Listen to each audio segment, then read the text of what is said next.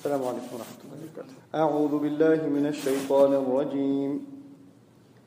وقال لهم نبيهم إن آية ملكه أن يأتيكم التابوت فيه سكينة من ربكم وبقية مما ترك آل موسى وآل هارون تحمله الملائكة إن في ذلك لآية لكم إن كنتم مؤمنين. الحمد لله رب العالمين والصلاة والسلام على سيد الأنبياء والمرسلين وعلى آله وصحبه أجمعين ثم أما بعد. This is ayah number 248 of Surah Al-Baqarah. If you recall, the last conversation was about Talut and his appointment and how the criteria for choosing him was discussed extensively. That the primary reason for, his, for which he's been chosen in is in Allah astafahu alaykum. Allah has chosen him over you. There's no room for you to discuss it. But in case you are too blind to see it, وَزَادَهُ بَسْطَةً فِي الْعِلْمِ وَالْجِسْمِ That Allah has given him more capacity and He's opened up for him both in terms of knowledge and physical ability. Then on top of that, Allah Azza wa Jal, uh, gave a validation. and this is important on many levels. So the, the few things I'll talk to you about today, the first of them is, of course, that these are the Muslims of that time. The conversation is happy, happening between the prophet of their time, which the Bible calls Samuel, and you know the Talut, his name is Saul. But the prophet that they're talking to, who gave them this news, his name is Samuel. In the, the his, he's not mentioned by name in Quran, alayhi salam. Khayr, the people that are talking to him obviously believe in him. That's why they came to him, and they, you know, uh, even Allah calls him Nabiyuhum. He's their prophet, and that's why they came to him for religious validation. The thing is, when in the Quran you will find when prophets talk to non-believers, then non-believers ask for a miracle. Believers don't ask for a miracle. That's not the standard for believers, that is the standard for non believers. Why? Because non believers are skeptical of a prophet. They don't have any real confidence in what he has to say, so they have to be convinced through something amazing to see. But these people are, even though they are in the shell of believers, Allah Azza wa actually highlights the fact that deep down inside they don't believe because they needed, in fact, a miracle to see which is pretty telling about them. The only one case, the only one case where you find that believers asked for a miracle is the followers of Isa alayhi salam. A, they asked for a miracle. They asked for a table spread from the sky, you know. And when they asked for that, Isa alayhi salam got extremely angry. Even though they're good people, they're good Sahaba. I mean, they're called al Hawariyun, they're talked about highly in the Quran. But Allah made sure to mention that passage. And even in that passage, when they asked for a miracle, Isa alayhi salam's first response was, Ittaqullah, have taqwa Allah. What are you saying?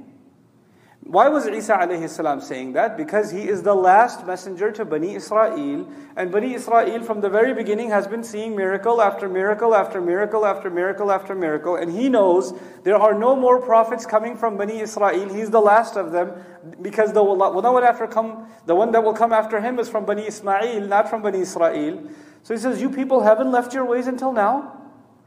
What's the matter with you people?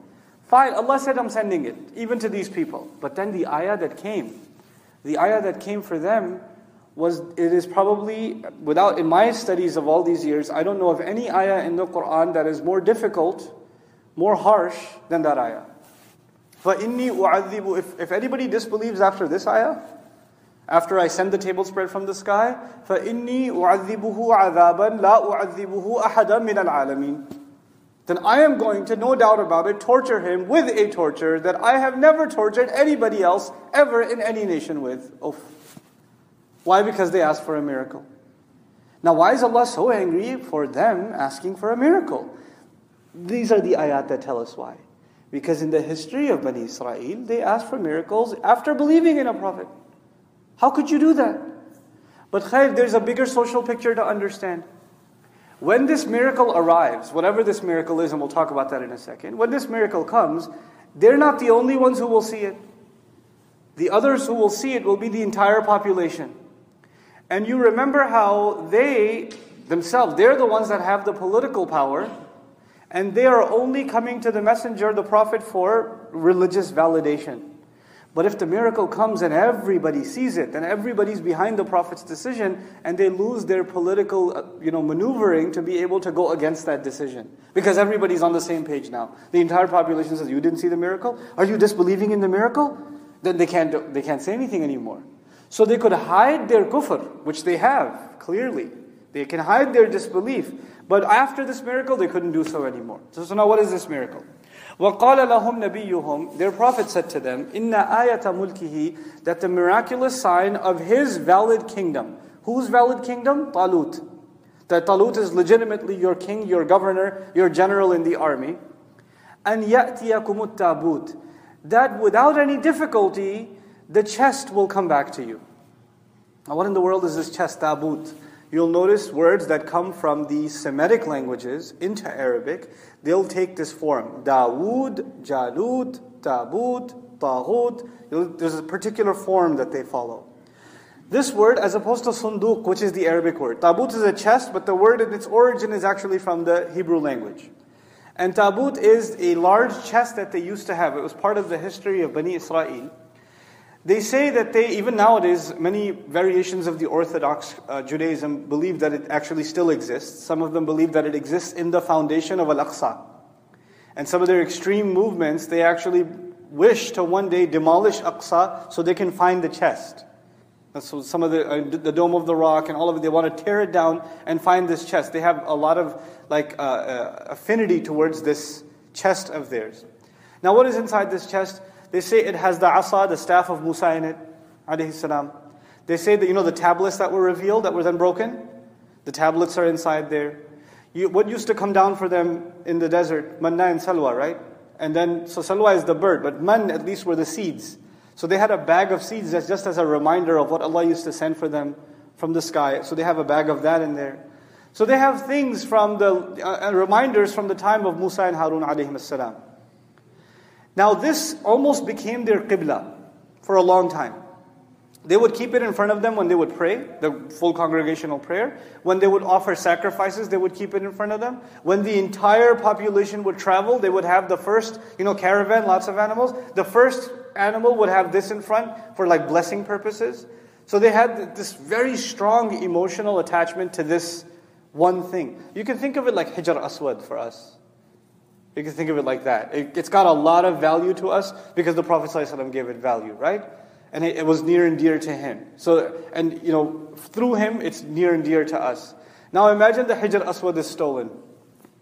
What happened was when these people were, when they were, they were invaded, the Israeliyun were invaded many times. Banu Israel were taken over many times. And when they were at war with some of the mushrikun, the Assyrians, the Babylonians, it so happens that the, the tabut was taken as a symbol of further humiliation. It was taken from them. And they took it to Iraq, wherever they took it. And now they have no chance of seeing it again because these people are, we already led, We've been taken out of our homes.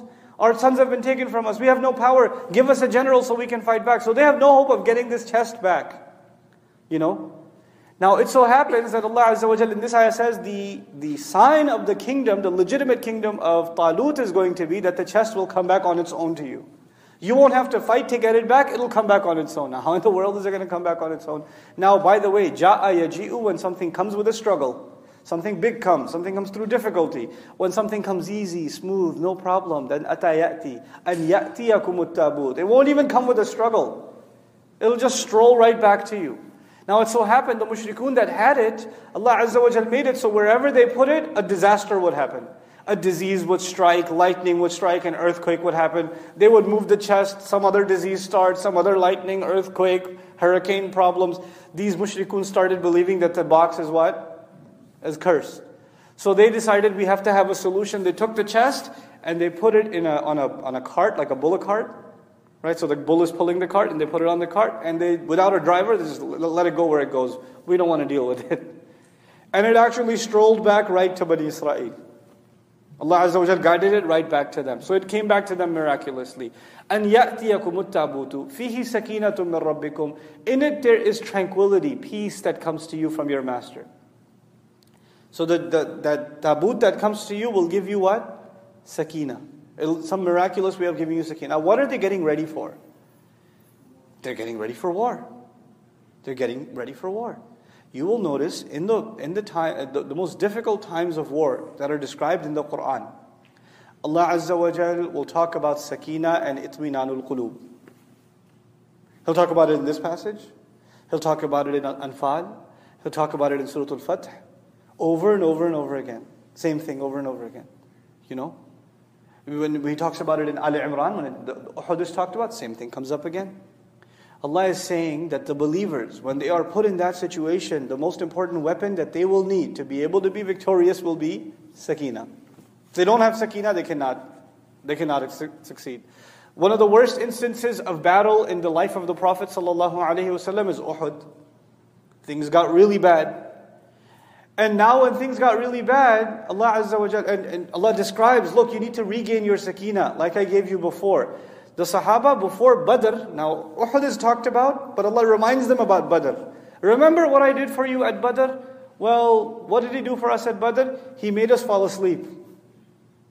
يَغْشَى عَلَيْكُمْ أَمَنَةً نُعَاسًا يَغْشَى طَائِفَةً مِّنْكُمْ There was a, a peaceful sleep that you just passed out dozed off, that took over a, a group among you. So when you woke up, it was like the best power nap you ever had. and you were like, you were tearing it up in the battlefield. So now فيه سكينة من ربكم وبقية مما ترك آل موسى وآل هارون تحمله الملائكة. And it has remains of what the family of Harun and the family of Musa, their descendants, what they've been preserving for all this time, it's carrying all of those things in it, the remains, the some remnants of their, their beautiful legacy. You know, they say some some even say it had the ring of Sulaiman in it. You know, alayhi salam. So things like that inside it. Tahmiluhul malaika, angels are carrying it. It also means it will come back to you as carried by angels, meaning there's some, uh, you know, unseen, un, un, un uh, angelic protection and guidance of the bullock cart that's bringing it back to you. Tahmiluhul malaika, it's actually angels carrying it. Inna fi dhalika, and by the way, by the way, in ancient times, if you see even people carrying, going in a caravan with riders, they will get robbed.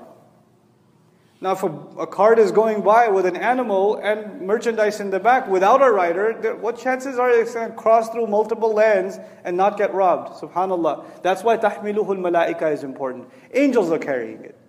Inna fi dhalika, then at the end of it, inna fi dhalika la ayatan lakum in kuntum mu'minin in all of that, there truly is a miraculous sign for you if, in fact, you've been believers. If, in fact, you've been believers. In other words, the word in, the word in here is a pretty strong, pretty stern indication that they aren't actually believers. In kuntum mu'minin. You know?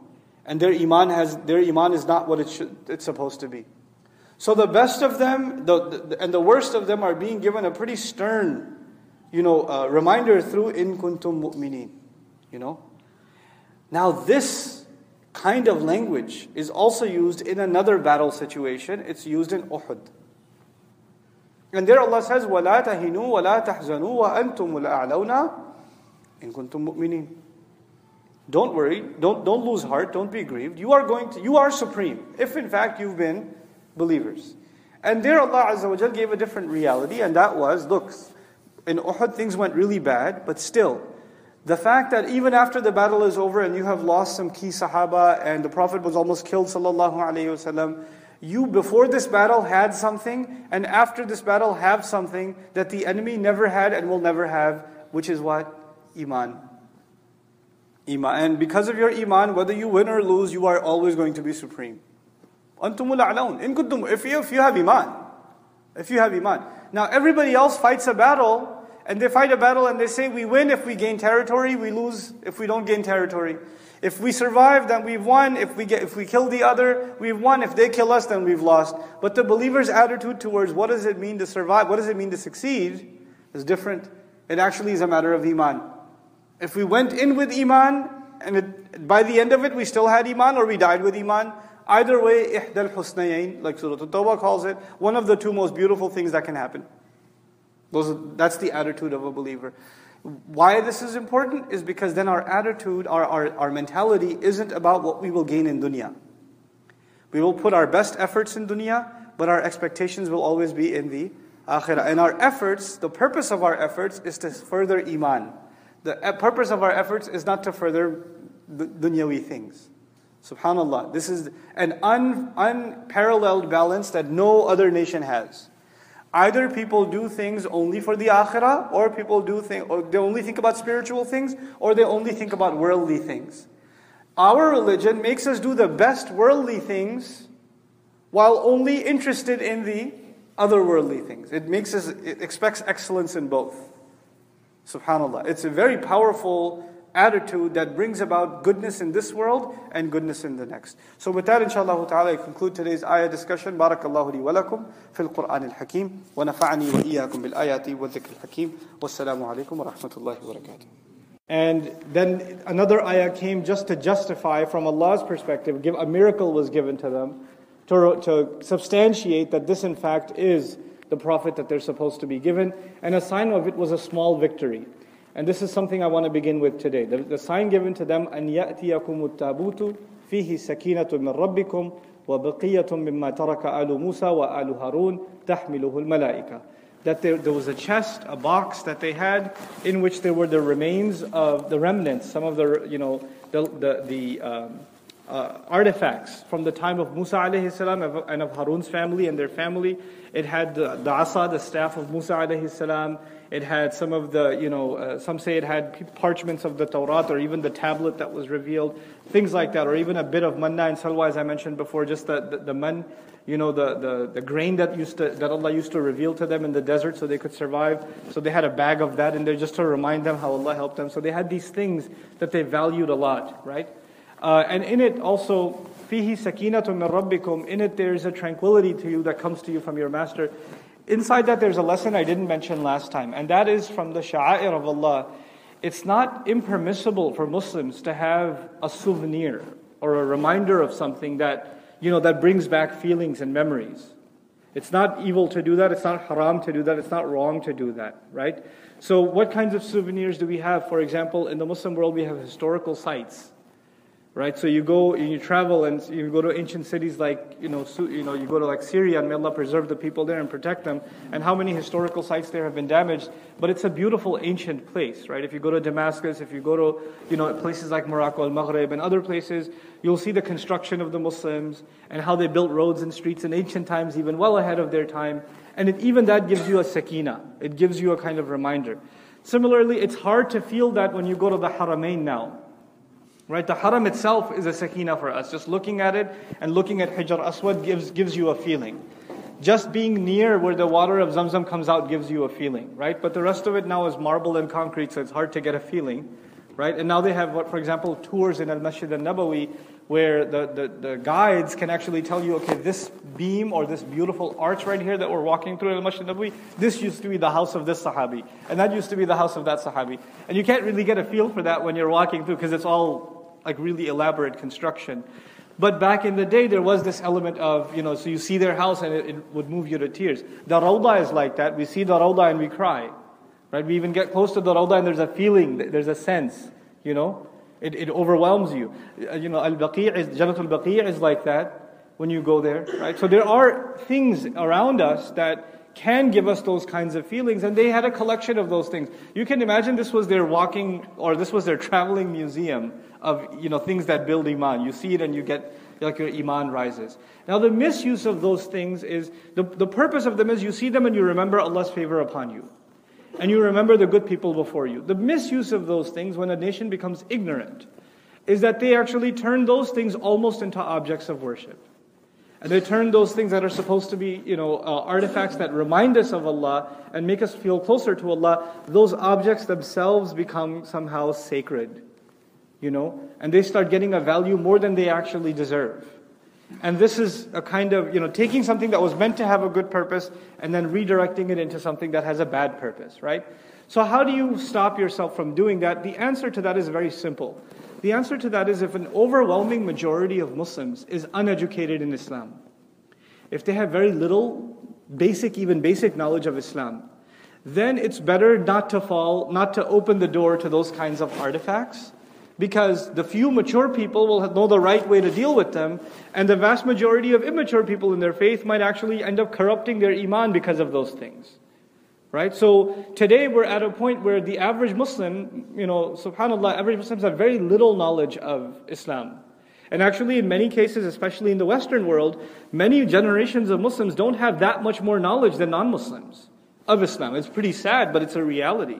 Now, in this kind of reality, when you even introduce the smallest artifacts, then it can be, the chances of it being misused are far greater than the chances of it being used appropriately. So, as a public health concern, it's no, it's in, in, at, at an individual level, it may not even be wrong to do so. But just as a concern for the rest of the Muslim society, it may become a problem, right? So, what, what, are, what times are we living in now? People go to the haram and they take a pair of scissors with them and they hide them in their haram somehow, very creatively.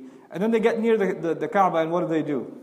They rip out a piece of the, you know, Ghilaf Kaaba, and then they put it in a glass thing, and then they put it like in their house, and they, you know, weirdly enough, they put it in the direction in which they're going to pray. And it's like, uh, it gets kind of creepy. Like, what are you doing? It's a piece of cloth. You know? This is not, this is not a healthy attitude. That's not something we're supposed to do, you know? Now, seeing the ghilaf of the Kaaba, even the one that was used from the previous years, just seeing it and remembering where it's been and how fortunate this piece of cloth is and all, fine, you know what? Those are healthy feelings. No problem. But for a good number of people, unfortunately, the ignorance is spread to the point where even the masha'ir of Allah that are, or the sha'air of Allah that are maintained by Allah Himself, like Maqam Ibrahim, Maqam Ibrahim is a place you see it, you're supposed to cry. You're supposed to remember Allah, remember the sacrifices of Ibrahim alayhi salam, remember the origins of this house. You know how they have these beautiful university buildings and they have uh, like an, a, a monument in front, right? Or a statue, and this building is dedicated to blah, blah, blah, blah, blah, and they have a history of that building or something like that, right? Or they'll have this for monuments. Well, what is our, what is the landmark at the Kaaba? It's the, it's Maqam Ibrahim. And it reminds you how this house was built and how it came about. Right? But when you go there for Hajj nowadays, you'll find some dude like holding it and hugging it and rubbing his clothes on it. And it just gets, it's like, what are you doing? This is not what this was for. You know? So subhanAllah, if even the, the place where you're supposed to have the most protected form of Tawheed, even there we're not able to preserve it, then there is a problem in the Ummah that should be recognized and it should be taken into consideration when giving things, other, these kinds of things value or maybe more value than should be given to them, you know? So anyhow, this, this was a tangent that I thought it was important to bring up because, you know, the, these cultural practices unfortunately do exist. They're very common. And it's not just simple, easy enough to just tell people it's haram or it's wrong or, you know, I'm not even going to pass that fatwa anyway. But it's, you know, it can be problematic for your faith in the long run, right? So now the army moves forward, and this is a lot of uh, meaning Allah mentions that this is the sign that Talut is going to be the general, and then there's no explanation what happens next. So they finally agreed. Then they put an army together. Then they brought the finances of the army together. Then it took a while to discipline that army. None of that's mentioned. أعوذ بالله من الشيطان الرجيم فلما فصل طالوت بالجنود قال إن الله مبتليكم بنهر فمن شرب منه فليس مني ومن لم يطعمه فإنه مني.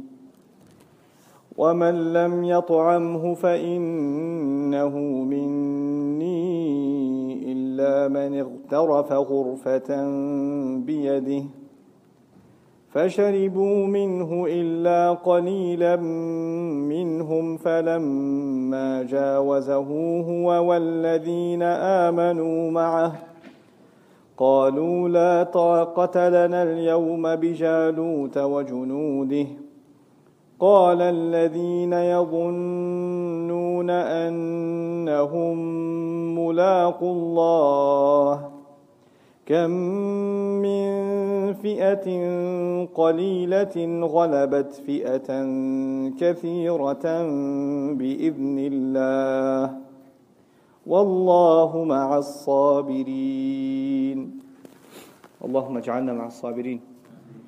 رب اشرح لي صدري ويسر لي أمري. واحلل عقدة من لساني يفقه قولي. فالحمد لله رب العالمين. والصلاة والسلام على أشرف الأنبياء والمرسلين.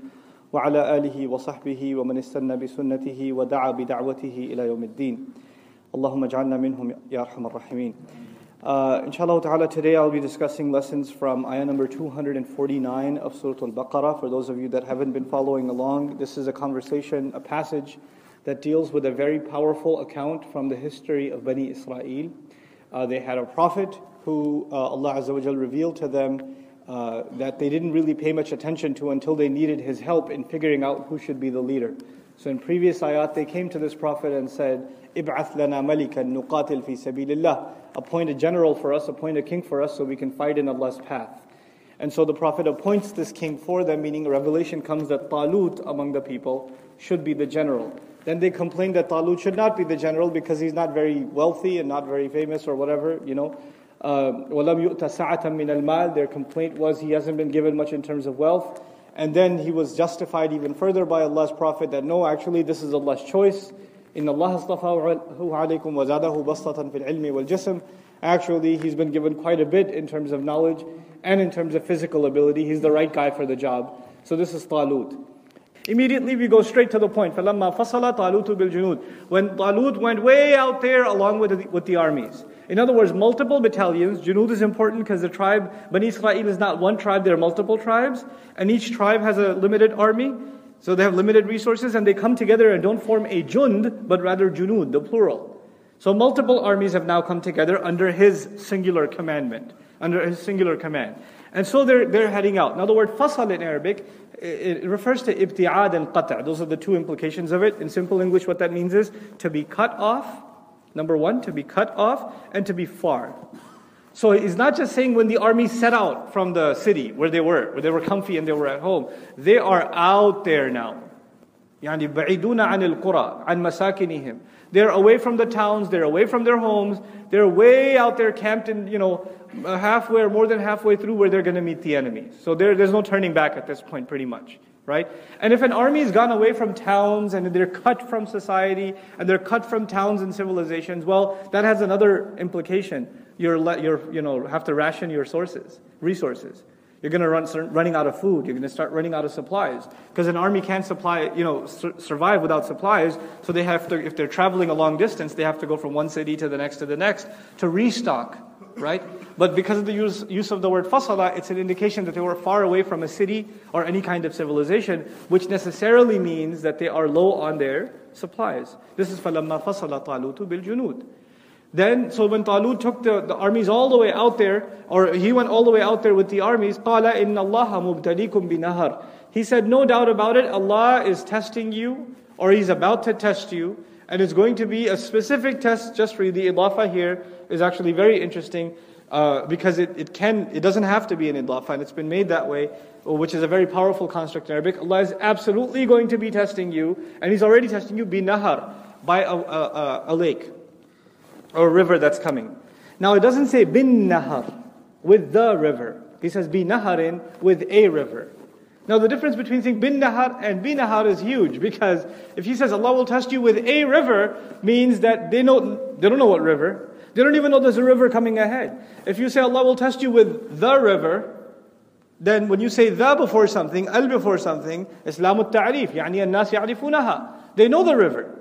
They know they don't know it. They don't know there's a river coming ahead. So he mentally prepares them ahead of time. Why was that important? But because if once they see the river, they're not going to be listening for announcements from the general. Somebody's going to cry out, water! And everybody else is going to go take a dip.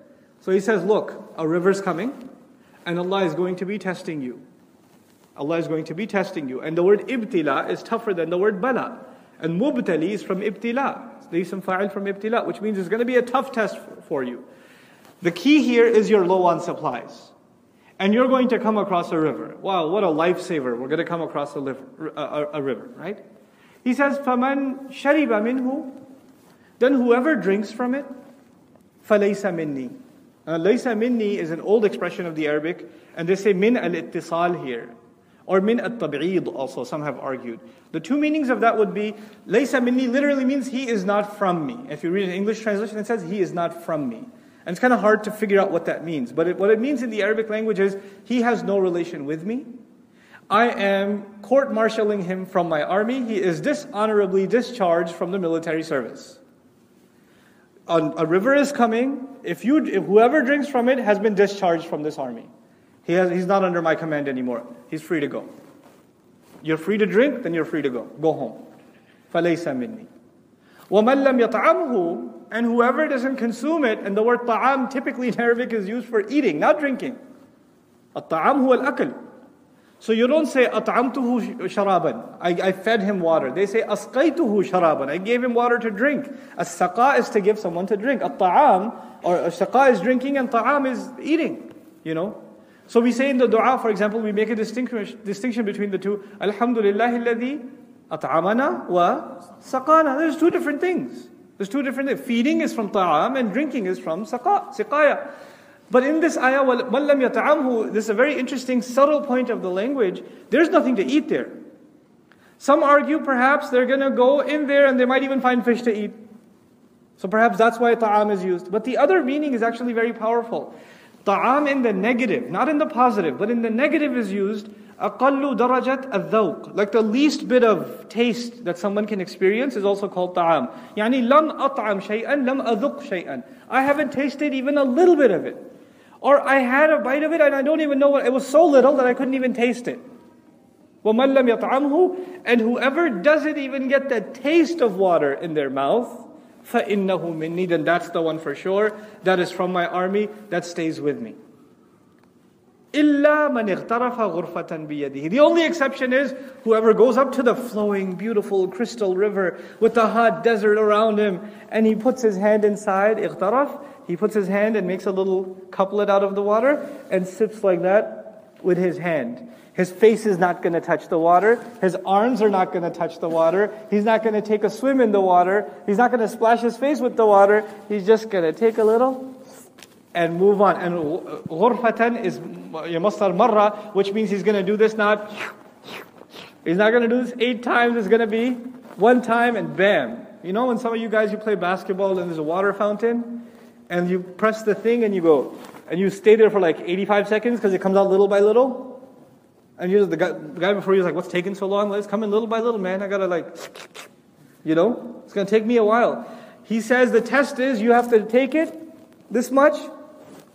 Alhamdulillah, move on. move on. Subhanallah. What a test. But why, why is he torturing his army like this? They need the supplies. Well, this army was put together quickly or slowly? Was put together very quickly. It's a, it's a makeshift emergency army. When you have a makeshift emergency army, especially their generals themselves were in disagreement.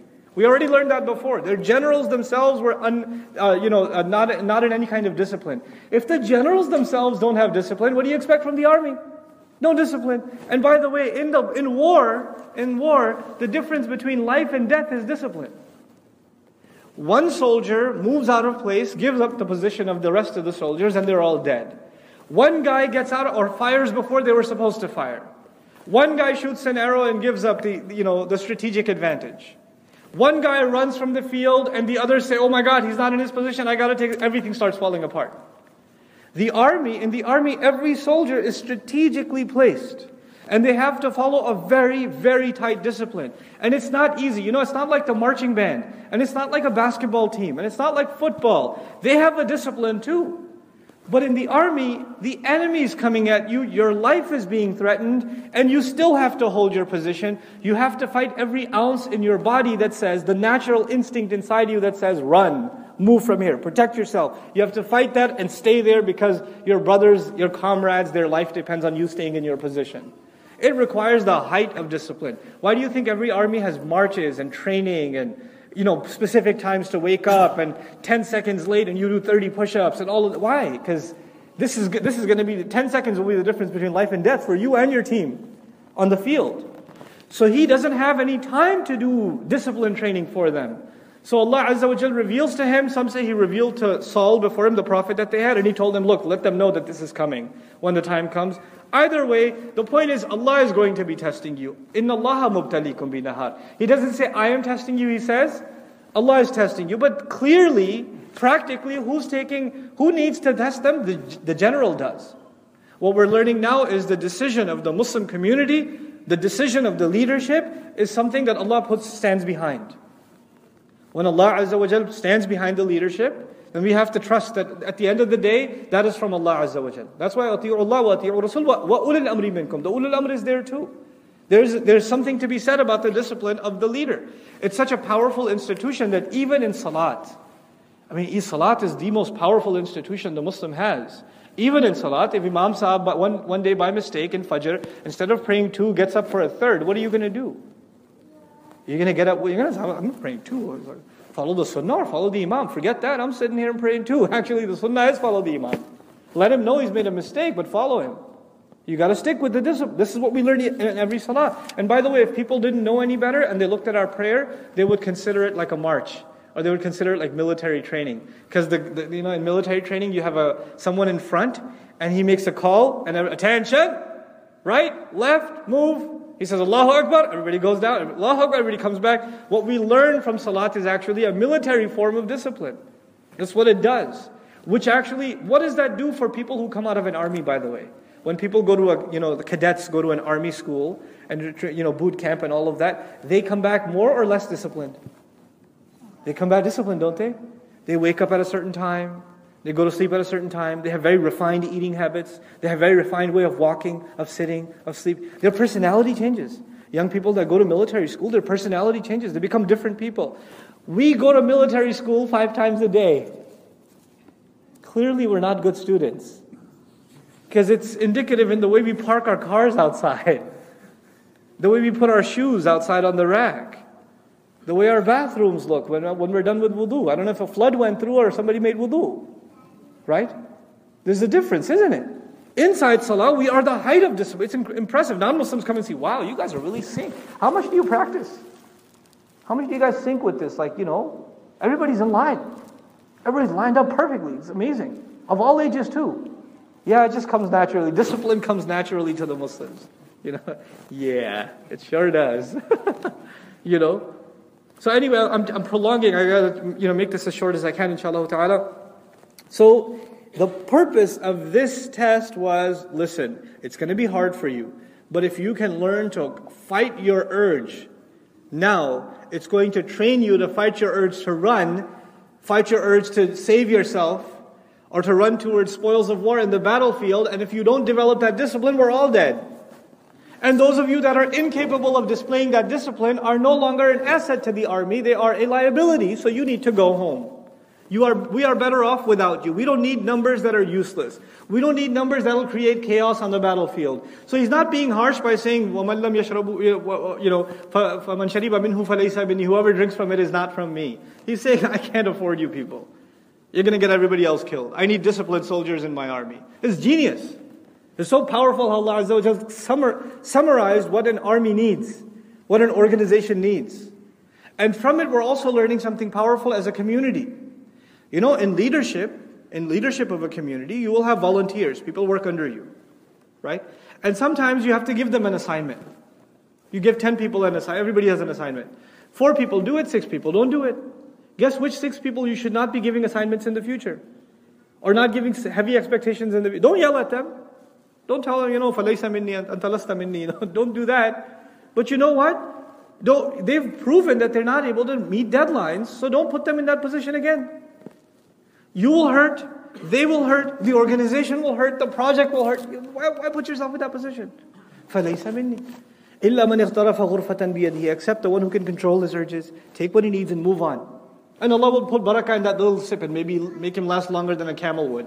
That's up to Allah Azza wa Because the test is from Allah. Then what happens? فَشَرِبُوا مِنْهُ Then they drank from it.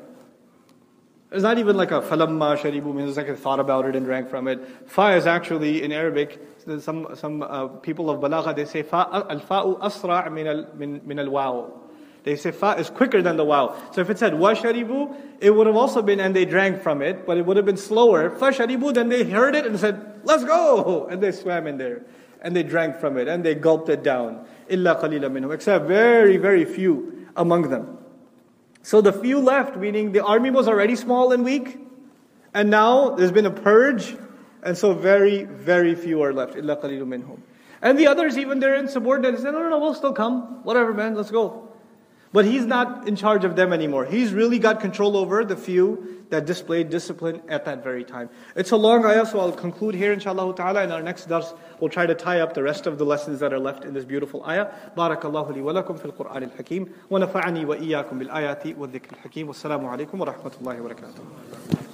الشيطان الرجيم فلما فصل طالوت بالجنود قال إن الله مبتليكم بنهر فمن شرب منه فليس مني ولم ومن لم يطعمه فإنه مني إلا من اغترف غرفة بيده فشربوا منه إلا قليلا منهم فلما جاوزه هو والذين آمنوا معه قالوا لا طاقة لنا اليوم بجالوت وجنوده قال الذين يظنون أنهم ملاقوا الله كم من فئة قليلة غلبت فئة كثيرة بإذن الله. والله مع الصابرين. رب اشرح لي صدري ويسر لي أمري واحلل عقدة من لساني يفقه قولي. فالحمد لله رب العالمين. والصلاة والسلام على أشرف الأنبياء والمرسلين وعلى آله وصحبه أجمعين ثم أما بعد once again السلام عليكم ورحمة الله وبركاته Last time I spoke with you about uh, roughly half the ayah that I'm dealing with uh, in this series, and that's ayah number 249 of Surah Al-Baqarah. We talked about Talut marching forward with his armies, the, the structure of discipline and how he tested their discipline and how the test of discipline before they actually meet the enemy was going to be the drink of water. وَمَنْ لَمْ يَطْعَمُهُ فَإِنَّهُ مِنِّي We talked about even the one who doesn't even consume it even a little bit. He's the only one that actually has something to do with me. So that first wave of a purge has happened. Now, even though you have a disciplined army, because now we can assume from here on, the people left are the people that are actually associated with him, the one he allowed for him for, to be kept in the army. It doesn't mean that these people are perfect. It means that they are more disciplined than the rest. Sure, they passed, you can say, level one of training, right? Because they haven't had a long time, extensive time to train. But it doesn't mean that they are like all in the same rank of commitment and none of them are scared and they're ready to fight the enemy. It's not the case. So you're going to have people of varying commitments and varying levels of bravery even on the battlefield. And that's something Allah Azza wa highlights and even acknowledges as something that may be, uh, may be natural. Because the people that are not from him, meaning the people that have nothing to do with Talut alayhi salam, his ar- and his army, are people who directly disobeyed him. But Allah does not exclude the people who have some fear or they're just afraid when they you know, meet the enemy. Now they cross the water, and once they cross the water, what becomes apparent is from afar, you can see the enemy's approach, and there, you know, there's a cloud of dust rising. And from the, as far as you can see, you could just endless soldiers way out in the distance. So you're going to meet them in an hour or two. You're slowly marching towards them, but they can start seeing you and you sort of start seeing them. But you're both saving your energy. Because if you start running right now, half an hour later, both of you will be panting. And you still haven't met each other. So they slowly march towards each other until they get really close. They conserve their energy. And then that's when they you know, really go at each other, right? So that's the idea. But as they are marching, the closer you get with every step, your view of the approaching army gets more and more visible. And it becomes more and more intimidating, more daunting. Who are we taking on? What in the world are, have we done? So now Allah says, فَلَمَّا جَاوَزَهُ Then eventually when they crossed the water, when they went past it, and also the word jawaza is used in Arabic when you cross a test, when you pass a test. So it's got this duality in language. They crossed the water and they also crossed the test. They passed the test that they were given of discipline.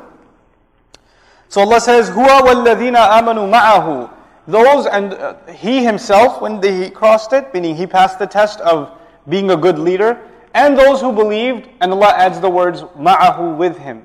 And that's important because the only ones that were left with him are the people of real iman. So Allah says that that test of discipline wasn't just a test of discipline, it was also a test of Iman. It was also a test of Iman. So, and those who stick with the messenger and don't falter from that discipline have proven their Iman in that messenger, in that prophet. So, alayhi salam, he and his army and the people who truly believe alongside with him have crossed it. قال الذين يظن, uh, قالوا, a group of them, you know, they said, لا طاقة لنا. we absolutely have no power whatsoever. Some Arabic students sitting here recently learned the la nafiya lil jins, right? The absolutely categorical, you know, unconditional negation of something. This is la taqata. It's mansub. And it's, you know, ghayr munawwan. It doesn't have tanween on it. And the idea behind that is we have absolutely no power whatsoever. And, you know, and taqa is like quwwa, but it's personal. Like when you have your, your own strength. So we have no strength. Doesn't matter how strong we are, we actually have nothing compared to what these guys have. And so they say, Bijaluta wa junudihi. Against Jalut, who himself is massive, and then his arm, not his army, but his armies, junudihi. In other words, they see one wave here, one wave here, one wave here. They're getting almost surrounded, and they're just, you know, the, the view is just the landscape's being covered by a soldier. So they're like, what have we? There's no way. I mean, we're just going to get squashed. لا طاقة لنا اليوم بجالوت وجنوده. Now Allah says, and this again is, is from among those who believed with him. Their iman's already been approved of. You know, وَالَّذِينَ آمَنُوا مَعَهُ That's already been said. So it's important to note that this fear and this acknowledgement is something natural, and this is actually something that happened in the life of the Sahaba too, radiallahu anhum ajma'in. You know, in the battle of Uhud, some younger Sahaba, when they went into the battlefield, before it, they were like, we want to be shaheed. Fi sabilillah, want to fight in the path of Allah, etc. And Allah comments that when you actually saw the heat of battle, you were shell shocked. Allah talks about that in the Quran. He says, وَلَقَدْ كُنْتُمْ تَمَنَّوْنَ الْمَوْتَ مِنْ قَبْلِ أَن تَلْقَوْهُ فَقَدْ رَأَيْتُمُوهُ وَأَنْتُمْ تَنظُرُونَ you, you were the same people that were wishing for death before you met it, before you came into contact with it. And when you did, فَقَدْ رَأَيْتُمُوهُ Then you're just looking at it. وَأَنْتُمْ تَنظُرُونَ And you're just standing there staring. Like you were stunned, you know. So it's one thing to have the intention, I want to fight in the path of Allah. I want to stand alongside the messenger of Allah. I want to be a shaheed. That's one thing to have that intention. But when you stand in the battlefield, I mean, we are human beings, right? It's natural to have that fear. So Allah acknowledges that fear. And this is again, I remind you, important because this, these ayat are right before the battle of Badr. This is right before the battle of Badr. All of this is actually preparing mentally the Muslims for what they're about to do. 300 something, they barely have any weapons, and they're going to stand in front of a well equipped and well experienced army of the Quraysh a lot of the people in the Muslim army, they, especially the Muhajir, the, the Ansar, they don't even have battle experience. They're farmers. They're farmers. And Rasulullah was even hesitant to ask them to join. You know, he was just waiting for them to speak up themselves, and they said, "Yeah, yeah, we'll come join." And they jumped in.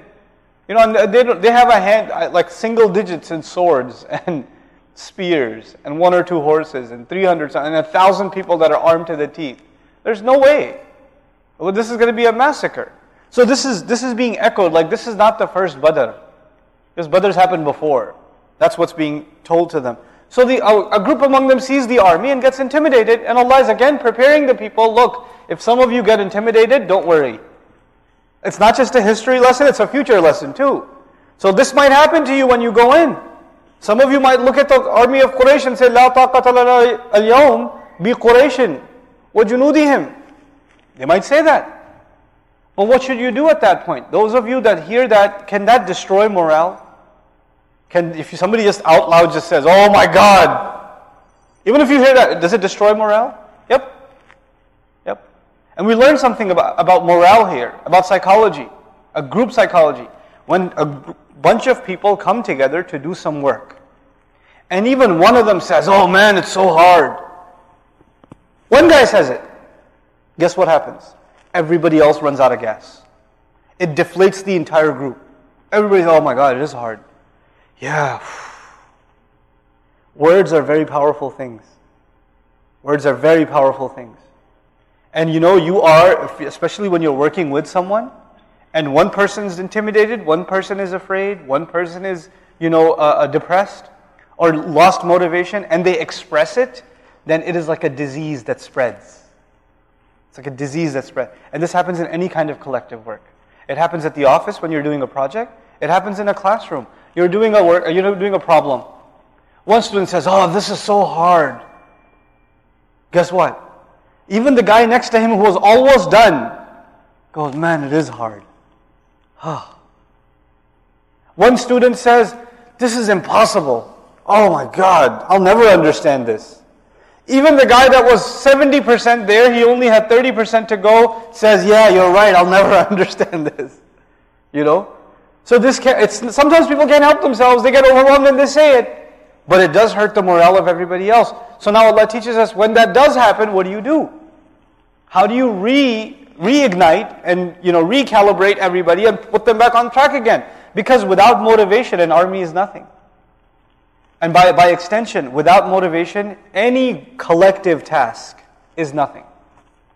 Whether you are a group of people that are running a youth group, or we're in, in charge of running a masjid, or you're running a school, whatever you're doing, motivation is absolutely critical.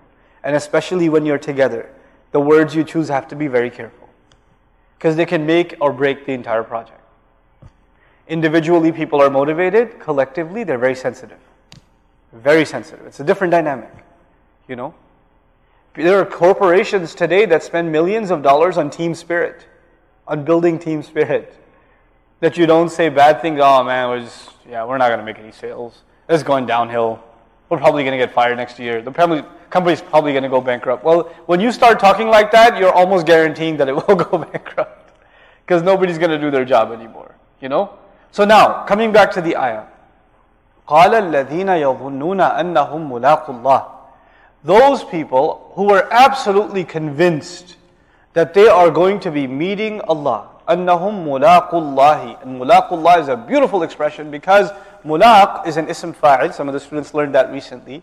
Not this, not this pattern you guys don't know yet. Laqa yulaqi means to meet someone right in front of you. Laqiya in Arabic is to meet. يعني laqituk, I met you.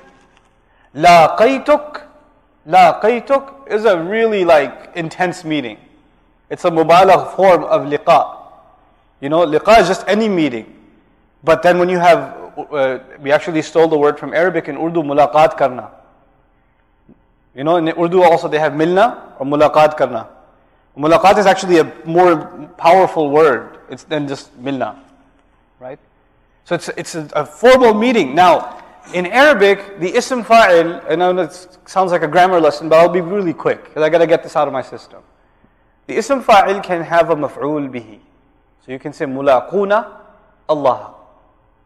قال الذين يظنون أنهم ملاقون الله. You could say that. You know?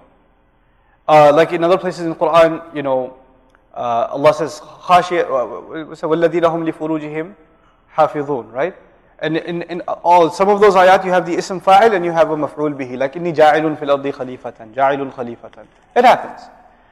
But the thing between a, a, a fi'il, an ism fa'il and a maf'ul is you can put them apart. Like inni ja'ilun fil ardi khalifatan. you could say inni ja'ilun khalifatan fil ardi. You could put them together, but you can also put them apart. But when you make an idafa, mulaqullah, when you make an idafa, what happens? You can't separate a mudaf from a mudaf ilay. And that's what they're saying about their meeting with Allah. They're going to be meeting with Allah and they'll never be separated from Allah again. There's this incredible, powerful expression that's captured in even grammatically the words that are supposed to be locked in with each other. You can't separate them. You can't put, put them apart. Even if you want to, it wouldn't make any sense grammatically. That's mulaqullah. So these people are absolutely convinced, convinced that they are going to have this grand meeting with Allah, and that meeting is going to bring them super close to Allah, and they're going to be inseparable from Allah like a mudaf is from its mudaf that's what that's what they're going to experience. Subhanallah. But where are these people? They're on a battlefield, and if they're on a battlefield, what are they worried about meeting Allah for? They're supposed to be worried about meeting the enemy. They see the enemy in front of them, and they're thinking about Allah. What's going on here? You know, this is something Allah describes. He teaches the Muslims to do this when they're in the battlefield, when, when Badr happened, when Uhud happened. سَارِعُوا إِلَى مَغْفِرَةٍ مِّن رَبِّكُمْ Run to forgiveness from your master. Now, when armies come face to face, I mean, you guys have seen enough like classic movies or whatever when ancient armies are about to collide. When they're standing next to each other, you know, they're standing there, there's a pause. and there's a striking of the spear on the ground, and there's a motivational speech by a dude on a horse, and then what happens? Charge! Right? When they're running, what are they running towards? They're running towards the enemy. They're running towards death. Allah says, I need you to think about this differently. You're running towards forgiveness. He tells the Muslim army, you're running towards what? Forgiveness. سَارِعُوا إِلَى مَغْفِرَةٍ مِّن رَبِّكُمْ And what else are you running towards? وَجَنَّةٍ عَرْضُهَا السَّمَاوَاتُ You're running towards Jannah. You're not running towards the enemy. And these guys, even at a higher state of ihsan, what are they saying? We are actually running towards the meeting with Allah Azza wa I'm not even worried about the, these people. And Allah has been with us all along, and now we finally get to meet with Him. I've never been more excited. In other words, these guys, they have this optimism inside them, and even if their colleague says, Man, we got nothing today, we're to get squashed today. He's like, What? Get squashed? We're to meet Allah. What? Oh my God, this is the day. And it's not like they wish for death. It's not like that. They're to fight hard. They're not to stand there like, Come on, hit me, man. I got to meet Allah. It's not to be like that. But they're going to say something to motivate, to rally everybody else. And you know what we're learning? We're learning people of the strongest iman, you know what they do? They motivate others.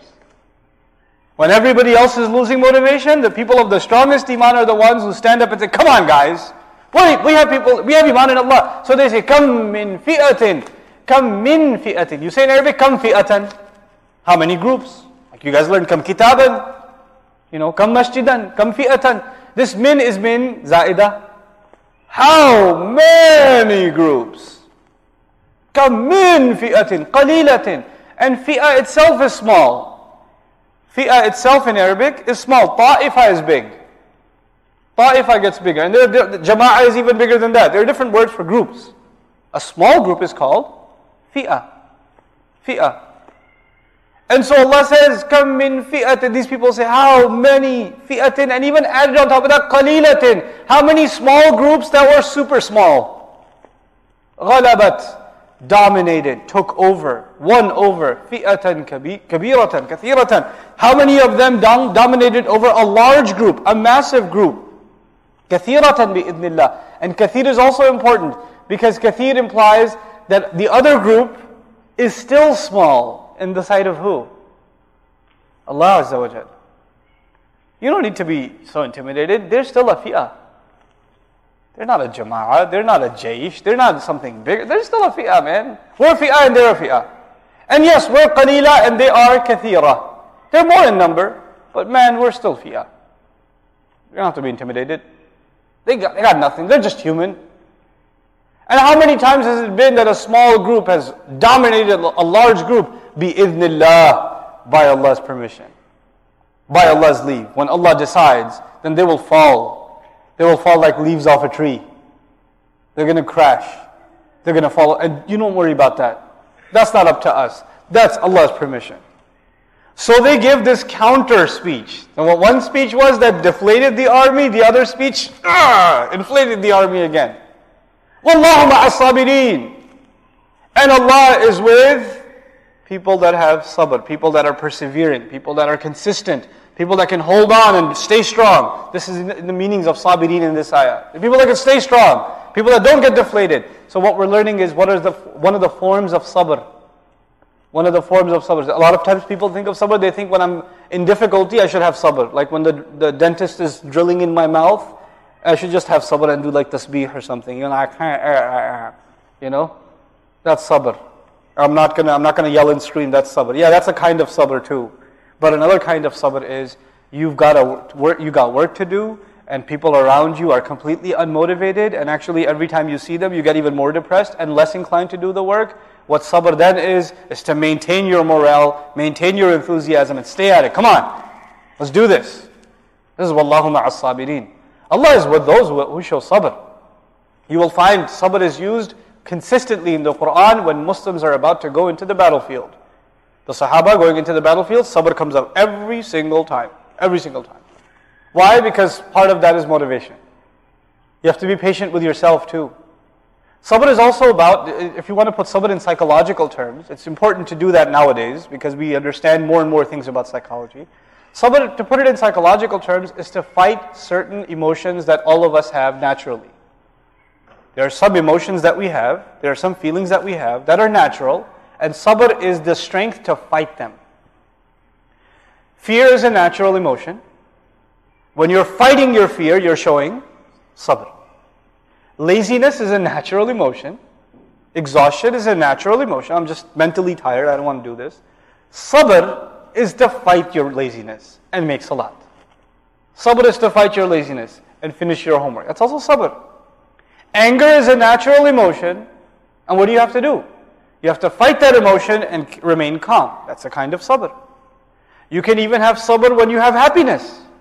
You're so happy, you're yelling and screaming, and you want to dance or something, and you just say, just calm down, buddy. Sabr. Okay? Sabr. You control yourself. This is, this is part of what sabr is. By the way, a test of sabr was even not just emotion, a human inclination, thirst. I want to drink, I want to swim so bad. Man, this water looks so good. What do you have to have to be able to stop yourself? Sabr. You have to be able to stop. So there's something inside you and you have to fight it. It's a war inside a person. A person who is sabir is constantly winning against his urges. There's an urge inside them and he knows how to stop them. He knows how to control them. Okay? This is expressed in other ways in the Quran when Allah says, you know, وَأَمَّا مَنْ خَافَ مَقَامَ رَبِّهِ وَنَهَى النَّفْسَ عَنِ الْهَوَى That expression, وَنَهَى النَّفْسَ عَنِ الْهَوَى is basically sabr. He stopped himself from desire. He could, he could put the brakes on himself. This is وَاللَّهُ مَعَ الصَّابِرِينَ so this was, alhamdulillah, the conclusion of the 249th ayah of this beautiful surah. In the next ayah, inshallah ta'ala, next week, we're going to learn a beautiful dua that these believers, when everybody's motiva- motivation was there now, they're ready to go. Now what they need is to solidify their motivation. And then we learn when you're motivated, that is the right time to make dua. That's the time to, you know, fit, if you want to finish the job, then turn back to Allah then, you know.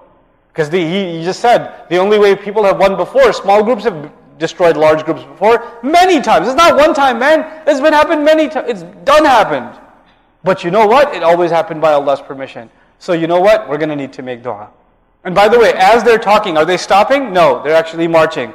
So the size and the view of the army is getting bigger and bigger. So you're supposed to lose motivation, right? And they undid that. And they built motivation as they got closer and closer to the enemy. And eventually, in the next ayah, وَلَمَّا بَرَزُوا when they came face to face. So right now they're in the view, but they're not face to face. Now you can see their face. And right there, then the dua will come. So we'll learn about that inshallah ta'ala next week. Barakallahu li wa lakum fil Qur'an al-Hakim. Wa nafa'ani wa iyyakum bil ayati wa dhikr al-Hakim. Wassalamu alaikum wa rahmatullahi wa barakatuh. أعوذ بالله من الشيطان الرجيم ولما برزوا لجالوت وجنوده قالوا ربنا أفرغ علينا صبرا وثبت أقدامنا وانصرنا على القوم الكافرين. رب اشرح لي صدري ويسر لي أمري واحلل عقدة من لساني الحمد لله والصلاة والسلام على رسول الله. وعلى آله وصحبه أجمعين ثم أما بعد السلام عليكم ورحمة الله وبركاته So we have reached Alhamdulillah ayah number 250 of Surah Al-Baqarah in this uh, thematic discussion and subhanAllah this is one of the most beautiful near conclusions of the story of Talut and Jalut the sole place that it's mentioned in the Quran and now Allah Azza wa Jal talks about when the armies finally came face to face so وَلَمَّا بَرَزُوا لِجَالُوتَ وَجُنُودِهِ when they finally uh, you know, when the Muslims who had now survived crossing over the water, let's quick recap of what we talked about before. They've crossed over and now they've come face to face. Baraza in Arabic is to be in front of someone, antakuna amama fulanin, that you're in front of somebody, and you're literally, there's nothing missing in your view. Okay, so a more emphatic form, a tougher form of this word is used later on in the Quran when Allah says, وَبُرِّزَتِ الْجَحِيمُ لِمَنْ يَرَى Right? When Jahim will be brought face to face and it will be dragged forward so for the one to see. So the same idea, now this, in this case, now the Muslim army and the enemy's army have now come close. Now you know when they're far, you can visualize this, when the armies are far from each other, you don't really get the full picture of how many the enemy is. You kind of see one line. But as you get closer and closer, you don't see the, the it's not, it doesn't seem to be ending. How many are there? And the more and more keep appearing and appearing and appearing. Now the scene is where they have a full view of what they're actually dealing with. They have an entire view of who the enemy is in front of them, the armies of Jalut. So it's massive. So Allah says, وَلَمَّا بَرَزُوا لِجَالُوتَ وَجُنُودِهِ And his armies. And this is important in Quran because jund in the Arabic language is an army, it's singular. But junud is multiple. It's plural. So it's, you can think of literally multiple battalions carrying multiple flags, regimented from every angle, and they're approaching towards the Muslims in this case. You know? And so this now وَلَمَّا بَرَزُوا لِجَالُوتَ وَجُنُودِهِ You know, before there was a training exercise, if you remember, with the water and the drinking, that discipline exercise, and kind of building their courage and all of that. And we've already read, لَا طَاقَةَ لَنَا الْيَوْمِ بِجَالُوتَ وَجُنُودِهِ you know, when they crossed the water over, they started saying, you know, oh, we, there's no way we can handle those guys. And now they've literally come face to face. So now what we're going to hear from the Muslims is the last thing they said before they entered battle. Because obviously, once you enter battle, there's no time to talk anymore. So you could say these are their last, possibly their last words, because they, they're pretty good chance that they're going to be killed in this battle. They're completely outnumbered, completely outmaneuvered, completely out, you know, outranked in terms of experience and even resources, military resources, all of it. Right? So now what did they say? They say, قَالُوا رَبَّنَا They said, our master, meaning they made a dua. This is a dua. رَبَّنَا أَفْرِغْ عَلَيْنَا صَبْرًا Master, now it's hard to translate afriq, but faragh in Arabic actually means emptiness. It actually means emptiness. So if you have a jug and you've got milk in there or juice or something and you totally emptied it out, afraghtahu. You know, you completely emptied the bottle out. There's not a drop left. This is called ifragh. Completely pour out something. Now, if al ifragh ala shay, to pour something out totally on top of something else. Now, there are different ways in Arabic, because it's, it's, a very visual language, there are different ways in, in, which you can describe pouring a liquid. And one of the ways you can describe it is sub. Sub actually, if, to give you an example of sub in, in modern context, you know how when some, some teams they win like a championship and the coach is being celebrated and then they bring this like giant bucket of Gatorade or whatever it is and they kind of dash it on the guy? That's sub. That's sub. So sabbul ma. And if a wave like a tsunami comes and it kind of smashes whatever comes on, this is also called sab. And this word is used in the Quran so فَصَبَّ عَلَيْهِمْ رَبُّكَ سَوْطَ عَذَابٍ Right? The whip of Allah's punishment will come like a tsunami and it will just splash on you. You know? Now the difference between al-ifragh and sab is kind of interesting because ifragh is used usually for bottles or jugs and containers that contain milk and they have an opening where you can pour the drink smoothly, right? So one kind of pouring is comfortable and soft and easy, and the other kind of pouring is painful and immediate and shocking, and it can even kill you, right? Now the dua is interesting because they said, now the word is pour onto us, afriq alayna, sabran, sabran. Pour sabr onto us. It's as though there's this jug, this container, and it's filled with what? Sabr, and ya Allah, take that and gently drench us in sabr. You know, drip, completely drench us, completely cover us in this liquid of sabr, and don't leave any of it out because we need all of it. you know, this is the imagery that they ask Allah for. They want to be drenched, drowned in sabr. Now, this idea of being drenched in something is actually something Allah talks about before, and I'm going to take you back because this is actually, in some sense, a tafsir of a previous ayah. Allah Azza wa Jalla says previously, if you remember, صِبْغَةَ اللَّهِ وَمَنْ أَحْسَنُ مِنَ اللَّهِ صِبْغَةً وَالصِّبْغَةُ هِيَ اللَّوْنُ Sibgha in Arabic means color. Sibghat Allah means the color of Allah.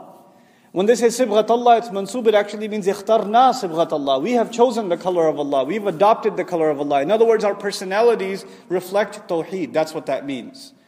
Now, what is a personality that reflects Tawheed in the worst test? What does it actually reflect? It reflects sabr.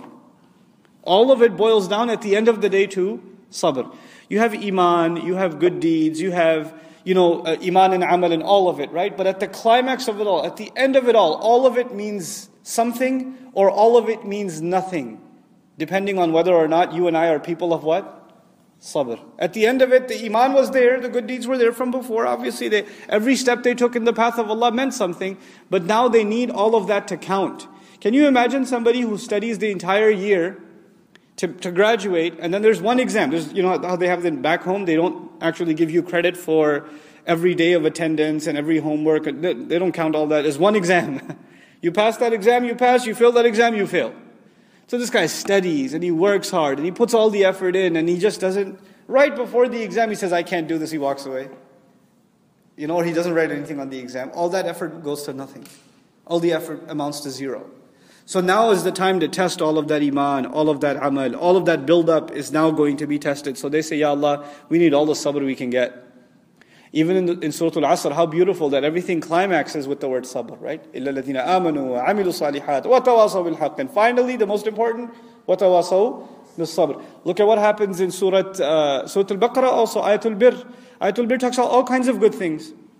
ولكن البر من آمن بالله واليوم الآخر والملائكة والكتاب والنبيين to believe in Allah and the books and all of that وآت المال على حبه to give money despite your love of money you know ذوي القربى واليتامى والمساكين وابن السبيل and then وأقام الصلاة وآت الزكاة you know والموفون بعهده إذا عهدوا even before then وأقام الصلاة وآت الزكاة آت الزكاة they fulfill their promises they establish prayer they give zakat there's such a long list of things to do. And at the climax of it all, and it's even made mansoob to make it special, وَالصَّابِرِينَ فِي الْبَأْسَاءِ وَالضَّرَّاءِ وَحِينَ الْبَأْسِ أُولَٰئِكَ الَّذِينَ صَدَقُوا The people who have sabr at the end of the day. The people of sabr, the people of perseverance, the people who can hold on. So what does sabr in a nutshell mean? Even though I've talked about it many times before, just quick bullet points. First thing about sabr is to not lose your commitment. Like the, if the easiest definition you can think of in English is to not lose your commitment and to remain consistent. People, of course, we have ups and downs. You're in a good mood, you're in a bad mood. Some days good day for prayer, some days not so much. Some days you recited a lot of Quran, some days you didn't do it. Some days you had a lot of, you know, you, you did well with people, other days you were in a bad mood. But to try to maintain the same standard every day, to hold yourself to the same standard, and to not make excuses about yourself, this is an attitude of a sabir. They try to maintain consistency. They remain disciplined. Now, these people had the commitment that they want to go out in the path of Allah, they want to fight in the path of Allah. Obviously, every step they took was a proof of that commitment. But you know when that commitment can completely disappear? When you see the size of that enemy. So they say, Ya Allah, right now, every, every bit of sabr you can give me. I need to stay firm on this commitment. You know?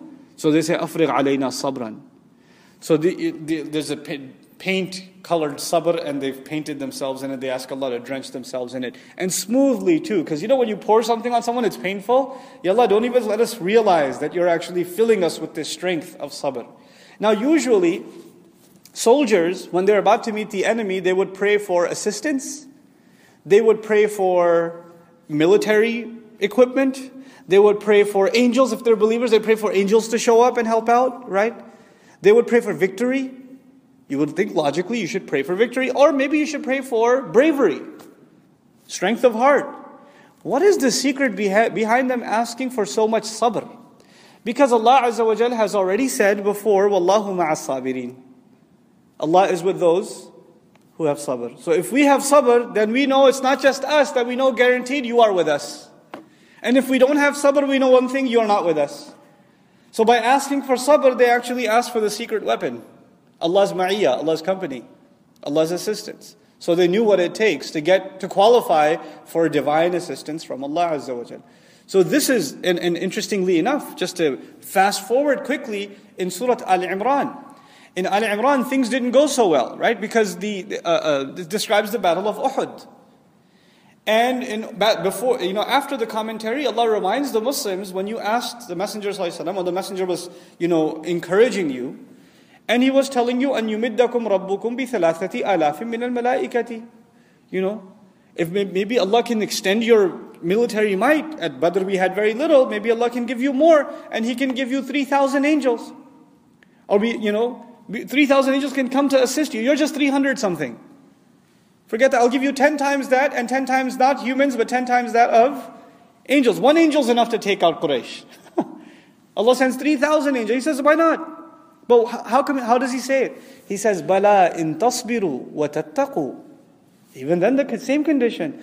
No, no, why not? If you have sabr, if you have sabr, and you have taqwa of Allah. Now, what is that? Why taqwa second? Taqwa second because taqwa means the, the desire to protect yourself from the displeasure of Allah. And when you're against the enemy, the only desire you have is to protect yourself from the attack of the enemy.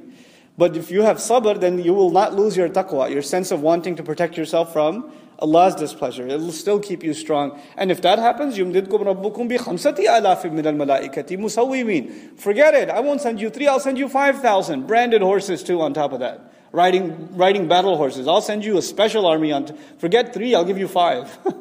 you know? But the condition was sabr. So now that's what's being taught to the Muslims. Stay firm. Stay persistent. Stay, stay consistent. So now, رَبَّنَا أَفْرِغْ عَلَيْنَا صَبْرًا Then they ask the next step, وَثَبِّتْ أَقْدَامَنَا This is, you can say, you go from theory to practice. You go from the, you know, theoretical sciences to the applied. This is the case study. What is proof that we have sabr? Anybody can say we have sabr. How do you see it practically? You know? Practically, وَثَبِّتْ أَقْدَامَنَا Keep our feet planted firm. The, the natural instinct will come and say, run. Run back, retreat, hide, go somewhere, defect from the army. We're not enough to fight them. Maybe we'll fight them another time. Forget about it. Save your life. Ya Allah, this is the time I want you to just put cement under my shoes or something because thabbit aqdamana. Keep our feet planted firm. In other words, the idea of sabr, if you don't know what it means in the battlefield, this is what it means. It's tafsir al-kalima. It's bayan actually. It's explaining what sabr means in these words. وَثَبِّتْ أَقْدَامَنَا and once that happens, we know even our sabr and our planted feet doesn't mean that we're going to win. We recognize that we are not qualified to win against the enemy. There's nothing we have that can do that. So they conclude their dua by saying, وَانصُرْنَا عَلَى الْقَوْمِ الْكَافِرِينَ رَبَّنَا أَفْرِغْ عَلَيْنَا صَبْرًا وَثَبِّتْ أَقْدَامَنَا وَانصُرْنَا عَلَى الْقَوْمِ الْكَافِرِينَ And aid us, nusra in the Arabic language, or nasr as occurs in later on in Quran, إِذَا جَاءَ نَصْرُ اللَّهِ وَالْفَتْحِ Many of you are familiar, right? Nasr is another word for aun, or aid, help. But nasr is not used for small kinds of assistance. Usually it's only used when you're fighting against an enemy. Against opposing forces, you need military aid. You don't just need some help like changing a tire. You need serious help. So, like I'm, when I teach students Arabic, I don't say, don't, if you're asking your fellow student for a pen or a pencil or an eraser, that's not, you're not seeking like unsurni, you, know, you don't say that. Because you're not going to stab the enemy with your pencil or something. It's not why you're asking for it. So, when, you know, when the, the airplanes drop like military supplies, that's kind of nasr. Military aid. So they say, wansurna, recognizing we don't have enough equipment, ya Rab. We don't have that. The only aid we need is you. You aid us. You provide the aid. وَانصُرْنَا عَلَى الْقَوْمِ الْكَافِرِينَ Against a disbelieving nation. Against a nation that refuses to have iman. And that final statement also, very powerful. Because now we're learning what, what can justify war. Why in the world would you go after these people? First of all, with them is a prophet. And the prophet has received a, a commandment to fight against those people. You know, a prophet any prophet, especially the, the messengers of Banu Israel and of course our messenger sallallahu alaihi wasallam, who received the Sharia, they are never commanded to fight anyone. They're never commanded to fight anyone until Allah gives His verdict. Until they've committed some kind of very high crime. They're not just any non Muslims. They're not just any non Muslims. They have to commit a very serious crime for them to qualify that Allah's messenger or a prophet would wage war against them. Because a messenger's job, every messenger's job is to be a rahmah. كما يقول سبحانه وتعالى في رسولنا صلى الله عليه وسلم وما أرسلناك إلا رحمة للعالمين We only sent you for no other purpose except to be a mercy and an act of love for all of the nations, all the people. So why should they engage in war? Only certain disbelieving groups deserve that they should be fought against and they are the ones who commit the highest kinds of crimes. So in the case of the seerah of the Prophet ﷺ, it's the Quraysh who attempted to kill the Messenger of Allah ﷺ, who disbelieved and disregarded this Quran directly in the face of the messenger even though he was from among them sallallahu alaihi wasallam why the romans and the persians? Because killing an ambassador killing the sahabi who delivers a message killing an ambassador is an act of war even until today. Even in the charter of the united nations you kill an ambassador it's considered an act of war and on top of that, to disrespect the, the letter of Rasulullah. They went after the Messenger himself directly. So this was actually a very legitimate response from Allah against those people. It's not just against anybody. It's a misreading of the Quran to think every non Muslim out there, we should make dua wansurna al qawmil kafirin. No, no, no, no, no. Those who, you know, innocently shed the blood of Muslims or other innocent people for that matter, those who, because of their kufr, they don't just remain disbelievers, they want to spread kufr and destroy Islam. They don't just want to live in their religion, they'd love to destroy Islam. And they'd come after the lives and dignity of Muslims. Then we ask Allah's help against them. وَانصُرْنَا عَلَى الْقَوْمِ الْكَافِرِينَ So رَبَّنَا أَفْرِغْ عَلَيْنَا صَبْرًا وَثَبِّتْ أَقْدَامَنَا وَانصُرْنَا عَلَى الْقَوْمِ الْكَافِرِينَ And aid us against the disbelieving nation. And it's interesting, right? Because it's the nation of Jalut. They didn't even say ala qawmi Jalut. But even in this dua, there's a secret. If we fight them and tomorrow they take shahada, tomorrow they make tawbah, then they don't qualify. They'll still be qawm Jalut, but they won't be al qawm al kafirin. So if they're, so long as they're qawmun kafirin, or qawmun kafirun, then we want to fight with them. If they let that go, we have no fight with them. We have no argument with them over territory or politics or power or money or resources, nothing. We don't care about any of that. The only reason we have a conflict with them is their kufr. That's it. And that even justified by a living messenger himself in the flesh, alayhi salam. So, ربنا أفرغ علينا صبرا وثبت أقدامنا وانصرنا على القوم الكافرين فهزموهم بإذن الله وقتل داود جالوت وآتاه الله الملك والحكمة وعلمه مما يشاء.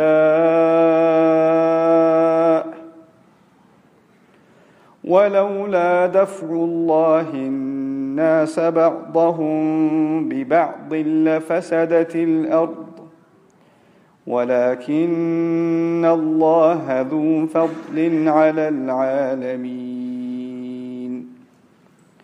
One last comment inshallah and then a request from all of you. And that is in the next ayah. The next ayah begins with the letter fa. Fa hazamuhum bi idnillah. This is called in Arabic fa al-fa as-sababiyah. The fa that illustrates causality.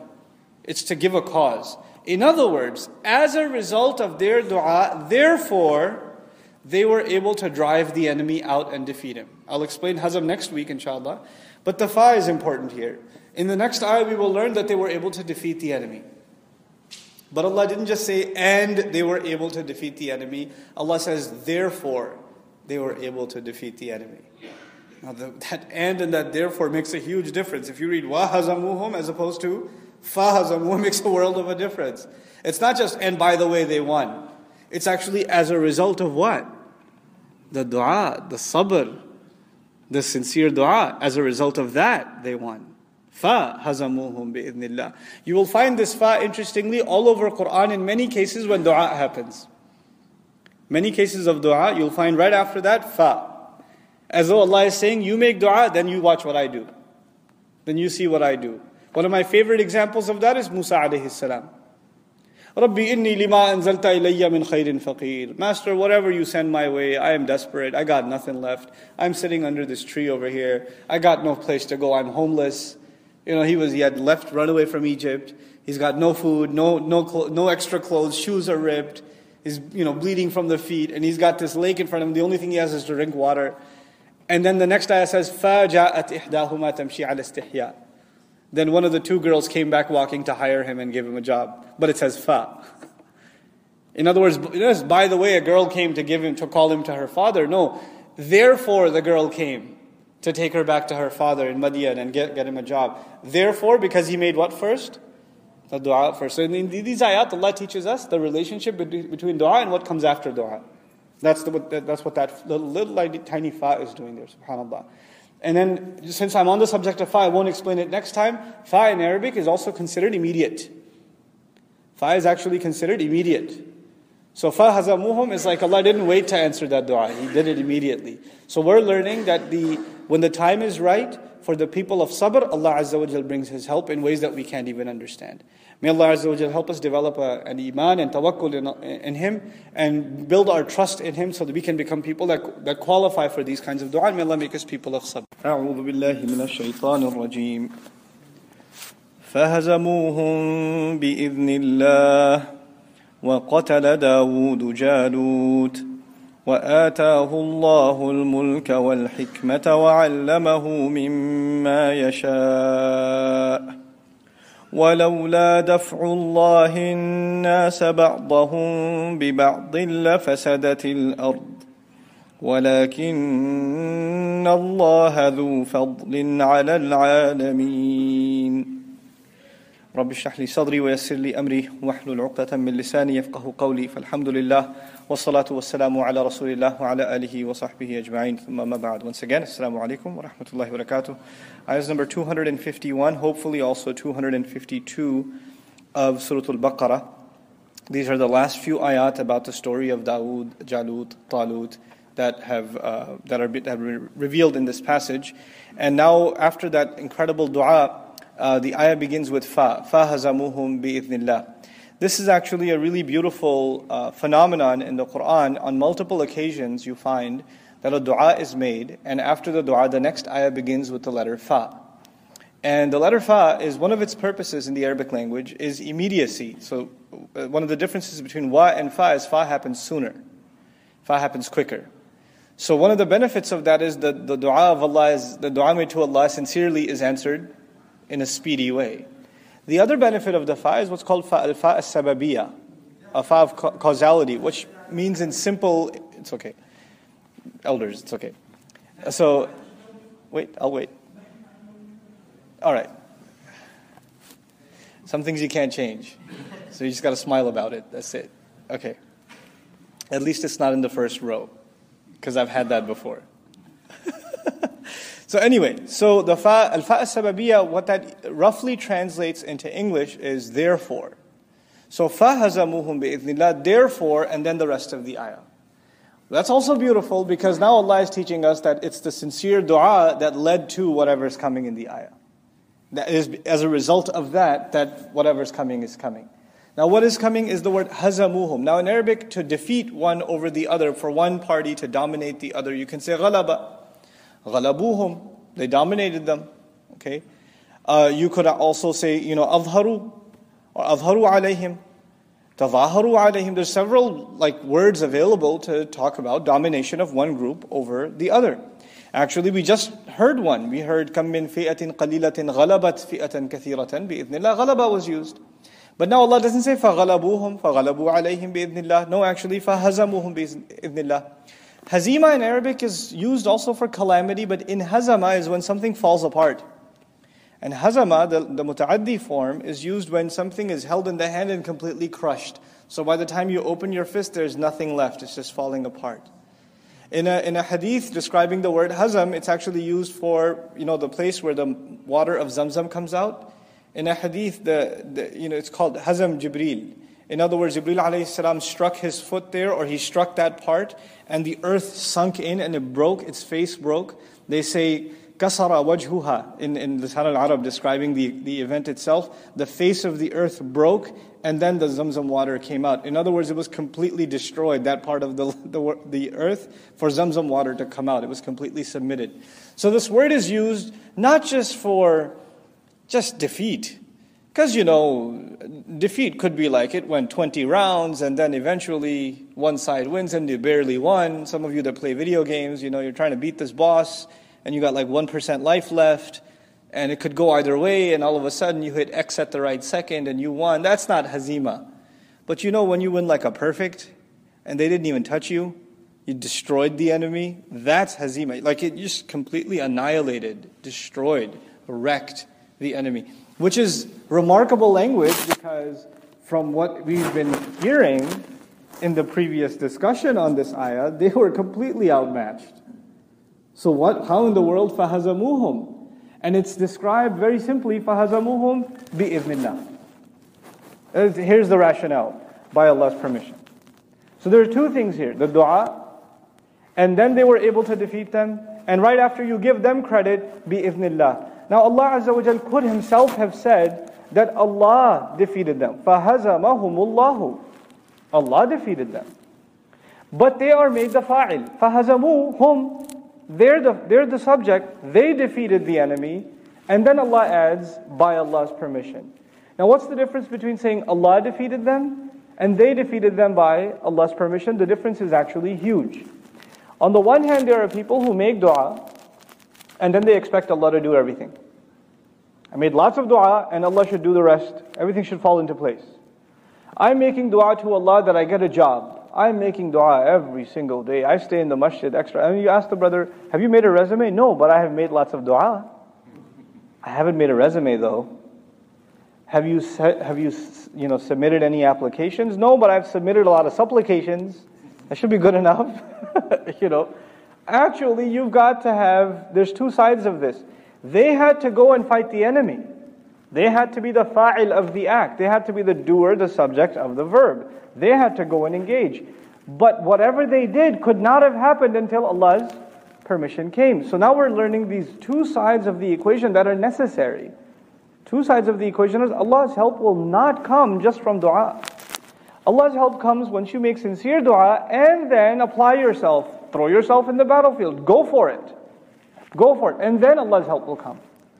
So, this is actually a very powerful balance in the Muslim attitude that if you don't find that balance, there are two diseases that happen. On the one hand, you get the disease of paralysis. In other words, a person just prays and prays and prays and does nothing else. And then they wonder why Allah is not answering their prayers. And then they get frustrated with Allah. I made so much dua, nothing happened. Nothing's happening. Well, what do you do? What other than what other than ibadah and dua are you doing? Are you actually trying also or no? You just expect everything to fall into your lap. On the other hand, there are people who are, mashallah, very successful. Have, you know, they go into an interview, they don't even ask for a second interview, they give you the job. They go into a business, it's like they got the golden touch. They touch anything, the business flies. Three other people tried to open the same restaurant, it failed. This guy opened it, it's the top selling restaurant. Right? There are some people who just business is good and everything they touch, it's awesome. Right? Every deal they make, every, every investment they make, every financial transaction they make, success after success after success. If you meet a lot of success continuously, what starts happening? You start thinking, I got the golden touch. It's happening because of me. I mean, I have, I have really good strategy. I'm really smart. I make some really good investments. I thought about this from every angle, and therefore I'm getting success. So on the one hand, there's someone who says Allah will do everything. I, have, I can do anything. I can't do anything. On the other hand, there's the guy that says, actually, I do everything. I'm the one who does everything. What do you mean Allah does it? I did it. That's the, that's the other side of it. What's the balance in between? We do everything we can, but none of it works until Allah lets it work. And Allah will not put His idhn on something that you, when you don't apply yourself first. As an example to a student, you're not going to get better grades, you're not going to understand a subject. You know, you're, you're learning, like some, some of our students, mashallah, now they're learning sarf, and some of the difficulties in sarf. Student looks at that lesson and says, This is hard, man. It's like, I'm just going to make dua. Only Allah can help me now. No, actually, Allah will help you if you review and you go over it again. and you ask a lot of questions and actually do your homework and ask for additional help and you apply yourself. Then, yes, there are knots in your mind that Allah will untie. But if you don't apply yourself, they will remain locked, and you'll say, Allah hasn't hit me with the lightning bolt of understanding yet, so I'm just going to wait it out. It doesn't work that way. This is captured inside فَهَزَمُوهُمْ بِإِذْنِ And then, very simply, it's not like this elaborate details of the battle. By the way, in Jewish history, in Jewish record, in the Old Testament, in, you know, in uh, the rabbinical literature, there is pages after pages after pages about this battle. It's extensive. It's extensive. But Allah in the Quran gives you the exact information you need to capture the entire historical event perfectly. First of all, they crushed them by Allah's permission. The question arises how? Now Allah gives you the reason how everything happened. It's very concise. It's one of the beauties of Quran, it's very concise language. وَقَتَلَ دَاوُودُ جَالُوتَ Dawood killed Jalut. This is actually the first mention of Dawood. So far we had Talut. We had Nabiyuhum. We didn't have this man named Dawood. If you look at the Israeliyat and some of the riwayat, you find that on their way to the battlefield, they run into this young man, some even argue a boy at the age, who was a shepherd. And he said, What are you people doing? And they said, We're you know, heading off to fight this battle. And he said, Well, you know, I'm pretty good with my slingshot. And some of the soldiers laughed, like, What are you going to do with a slingshot? He goes, I'm pretty good with my aim. I can knock out the teeth of a wolf from a distance. I could aim at which tooth? so he was a sniper with a, with a slingshot, basically. Right? So they They say, okay, why don't you come along? It's just humoring him. And Jalut, Goliath in the biblical narrative, Goliath is a massive figure who's got armor all around. The only thing visible is his eyes. Like just these holes for the eyes. You've seen this ancient, ancient Roman like uh, armor? Right? They put the whole helmet on, they put the thing on top. And there's a little tiny line from which the eyes can be seen. Right? So he's completely protected. So the, the, the narrative from the Jewish accounts is that he used his slingshot and it went right through that part and went through his skull and he fell right there before the battle even started. Like this was the most intimidating figure. He was called a giant among men, Goliath. Right? Even to this day in English literature, when is Goliath used? Jalut. When is the term used? For a massive figure. You know? I remember back in the day when I was growing up, Andre the Giant used to be called Goliath. You know? Because he was this big giant dude. And he, the battle hasn't even begun, and this is your fearless leader. All the other soldiers behind him are fearless because of this guy. Their, their confidence comes from their leader, and the leader has fallen. What happens to the rest of the army? Headless chicken. They're running all over the place. What's going to happen? Who's our leader? And you know, at the right moment, this is right before the two sides go into battle, all of these details don't have to be mentioned. You know why? Because Allah Azza wa Jal revealed these ayat, Surah Al-Baqarah, and that one of the primary audiences of Surah Al-Baqarah is the Jews. And the Jews, many of whom know this detailed history extensively, and are baffled at the fact that when one ayah comes and takes that entire eight chapters of Jewish history and puts it in one ayah, فَهَزَمُوهُمْ بِإِذْنِ اللَّهِ وَقَتَلَ دَاوُدُ جَالُوتَ Dawood killed Jalut, and that's actually a rationale for why they were able to destroy them to begin with. And then immediately after, obviously, there are now three figures and there's a lot of political turmoil. We learned that there are a bunch of people looking for power. We learned there's a Nabi. We learned there's a general, new general now named Talut. And now there's a war hero, Dawood. Allah says, وَآتَاهُ اللَّهُ الْمُلْكِ And Allah gave him kingdom. Allah gave him authority. So the entire discourse of the, you know, the political ups and downs and who's going to be put in charge and all of that is solved by Allah. What eventually happened was that alayhi salam was given the khilaf. And Now we, if we take the Jewish accounts, he's a young man at the time. And for a young man to have kingdom, that's kind of challenging, isn't it? A lot of times, even in modern politics, what's one of the biggest criticisms against a young politician?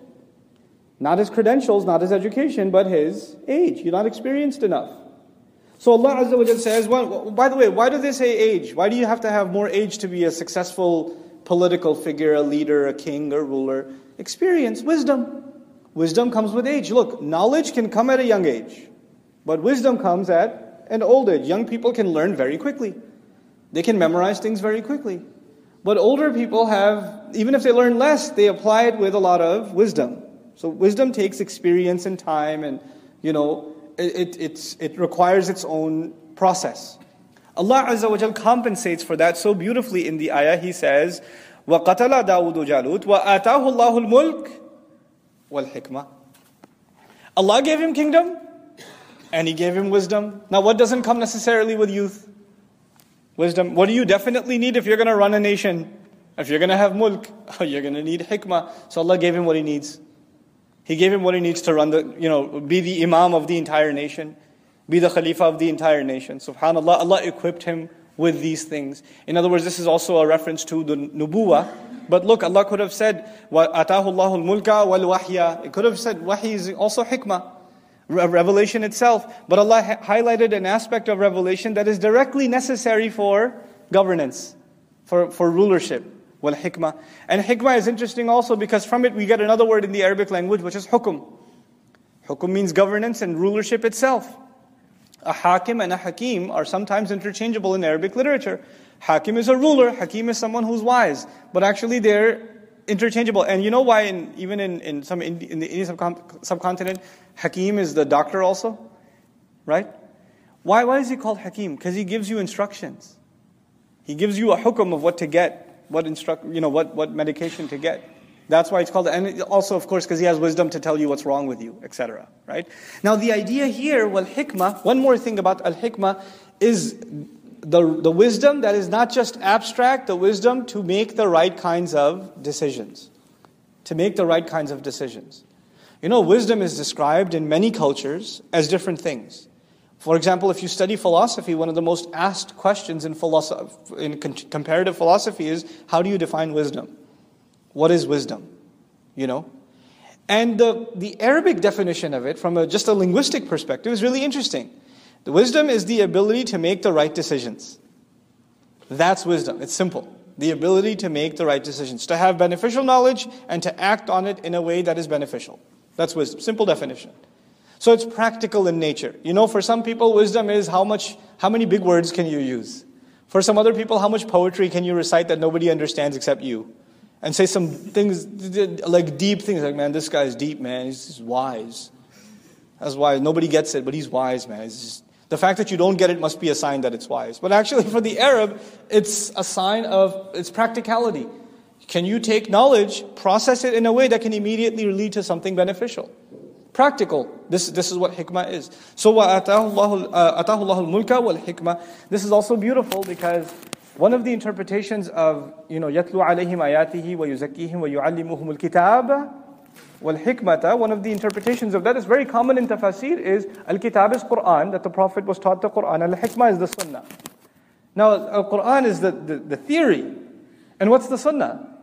The application. And you have to have a lot of wisdom to take the theory, the word, the teachings and to apply them practically. And that's what the sunnah is. So it's a beautiful like correlation between the application and the, the teaching itself. Al-kitaba wal-hikmah. Anyhow, وَعَلَّمَهُ مِمَّا يَشَاءُ And on top of that, he taught him from whatever he had wanted. And this is interesting, right? Because it's ambiguous. The ma here is mob, it's ibham. So he means Allah taught him from things that whatever things he wanted. And so we're going to learn later in Quran that Dawud alayhi salam was taught how to make armor. He was taught how to make bulletproof or arrowproof or spearproof vests. This is something Allah revealed to him.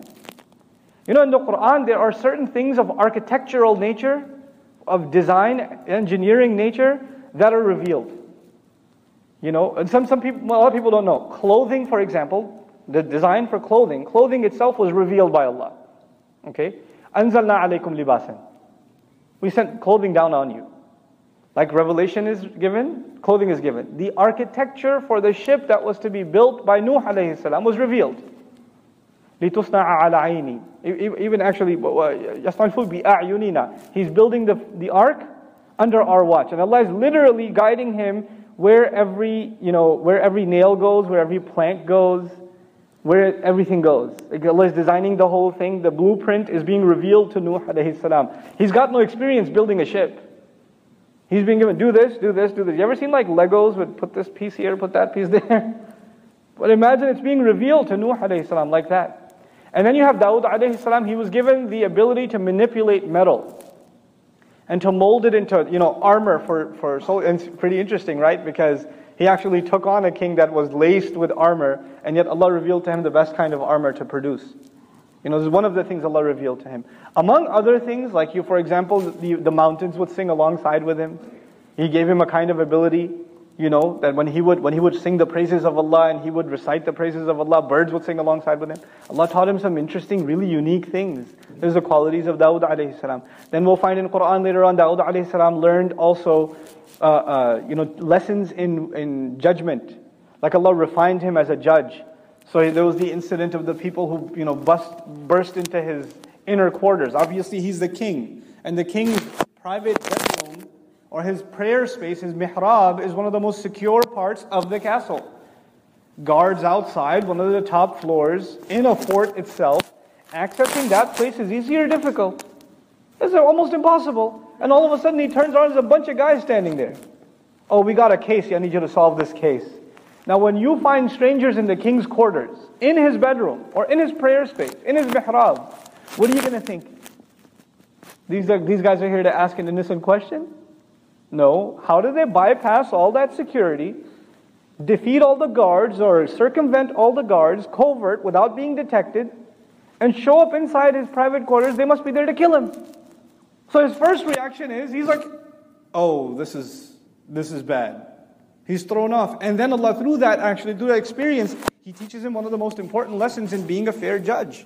Because when a judge is shocked, or when a judge is afraid, when a judge is emotionally not stable, then he shouldn't be making judgments. Because that can, his emotional state can affect how they're going to judge between two people. And that's actually what happened. And the moment he passed judgment, they disappeared. And he realized, oh, shouldn't have done that. Shouldn't have passed judgment in that state, you know? So Allah taught him many unique things, and some of them we will find in the Quran. And it's beautiful that in the order of the Mus'haf, Allah creates that curiosity here. Allamahu mimma yasha. What's about beyond hikmah, which we can understand, related to mulk? What else is he going to teach Dawud alayhi salam? So it makes you curious to want to go into a query, like into a, a an inquiry about Dawud alayhi salam and the rest of Quran, and what is it that Allah Azza wa is going to teach him. Now the, the last part of this ayah, وَلَوْلَا دَفْعُ اللَّهِ النَّاسَ بَعْضَهُمْ بِبَعْضٍ What a beautiful expression. And had it not been for Allah pushing, دفع, دفع, it means to push, of Allah pushing people, and the idafa and then a maf'ul bihi, strange grammar actually. دفع مضاف لفظ الجلالة مضاف إليه الناس مفعول به للمصدر للمضاف that's, that's why الناس is mansub, it's got a fatha on it.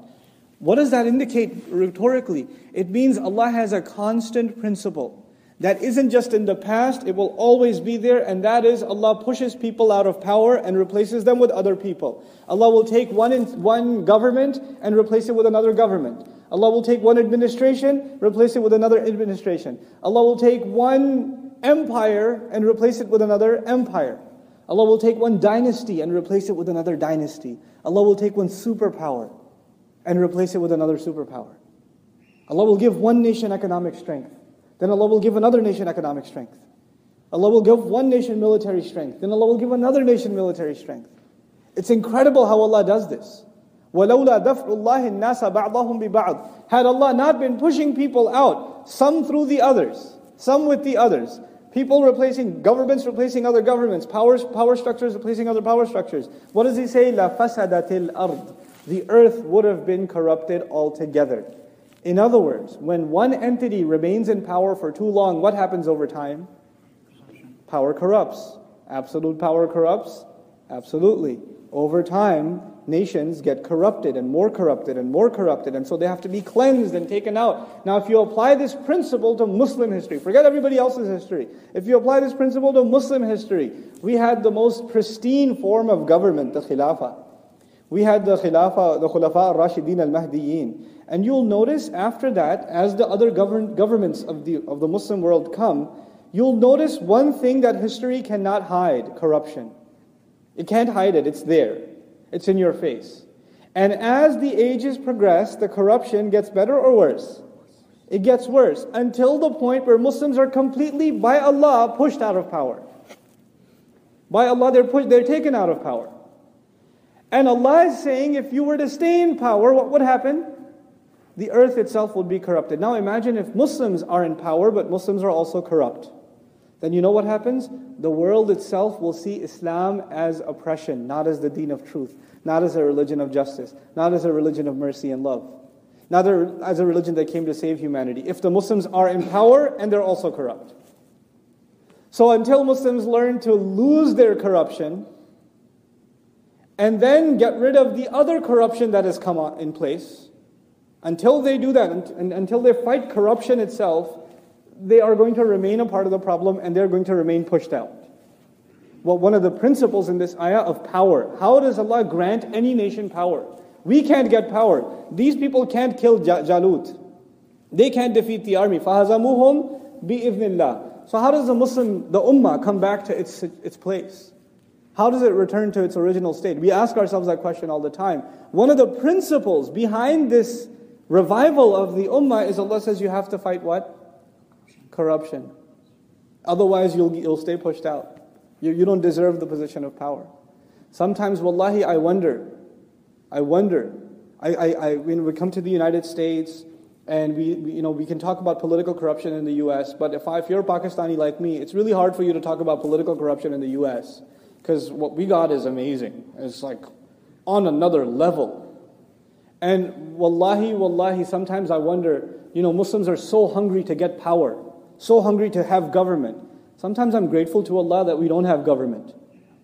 Because the way we are right now, I don't know if I, I would want to live under Muslims as we are right now. We got to figure some other stuff out first. There are basic principles of justice and fairness and ethics that we have completely overlooked in our communities, in our societies. We have to fix that first before we become the ahl, before we become qualified to actually run society, to be in any place of political power. That's, we can't even manage institutional, we can't even control institutional corruption. Many places we can't even control corruption inside a masjid, inside an Islamic school.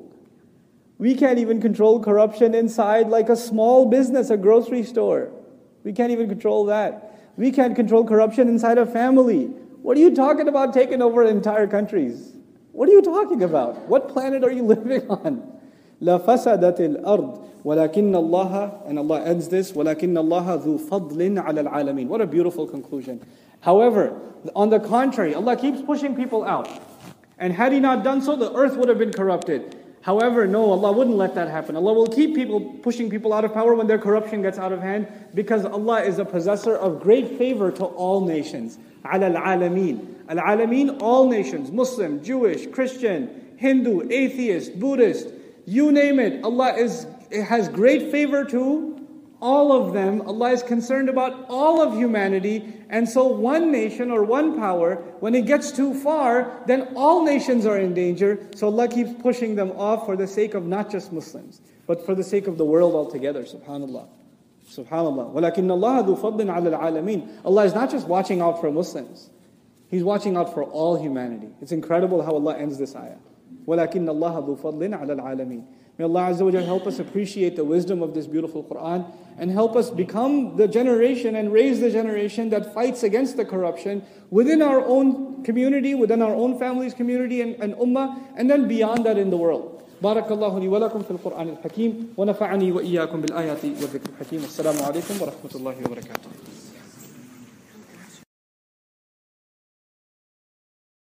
تلك آيات الله نتلوها عليك, عليك بالحق those are the miraculous signs that we are reciting unto you with purpose. وَإِنَّكَ لَمِنَ الْمُرْسَلِينَ And you are no doubt from those who have been sent. This kind of intricate detail about the history of Bani Israel was only known to the top brass scholarship of Bani Israel. So when they heard this conversation about Talut, Jalut, the river, some of them drank, uh, Dawood killed Jalut, then Allah gave him kingdom. These are historical, very, very like intricate details in Bani Israel's history where 300, 400 pages of chapters are written. And if you ask a scholar to summarize them, he'll probably reduce them to 50 pages. Quran did that in three ayat.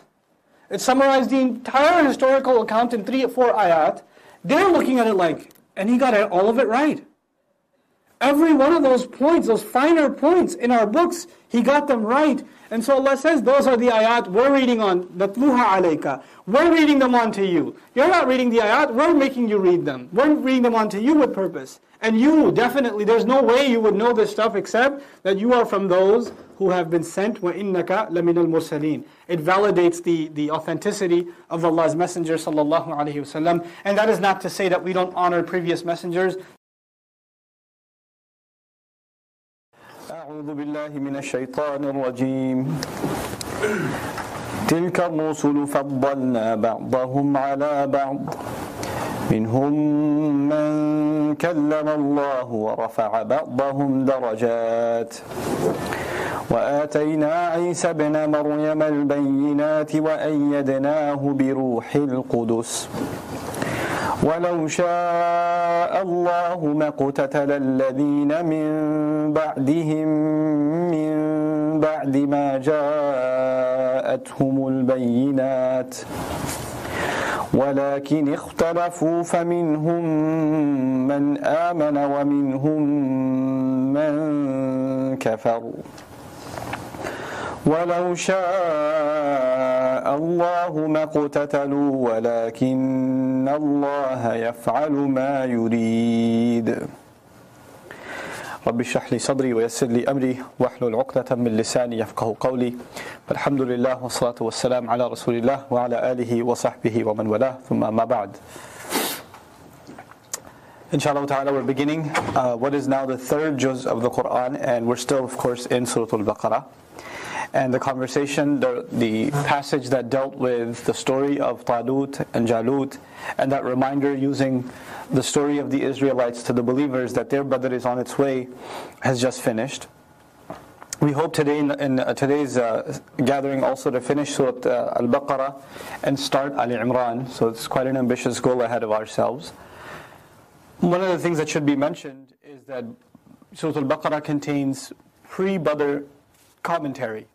For the most part, the, the, the Badr commentary, the fighting commentary we do find in Baqarah is before the Battle of Badr. It's preparatory in nature. But since you know, the first half of the surah almost was one of the main sections of that first half was dedicated to criticizing Bani Israel. And then at the end of that now, when we're, look, when we're told to look for role models, we're also looked, told to look inside Bani Israel, Talut and Jalut, and the believers who followed Talut alayhi salam. All of that is also still from Bani Israel. So the Muslims are being given a sense of clarity. That the prophets, all the prophets are prophets of Islam and all of them are role models. And yes, there are rankings among them, so that we, sh- we shouldn't have a selective attitude when it comes to prophets.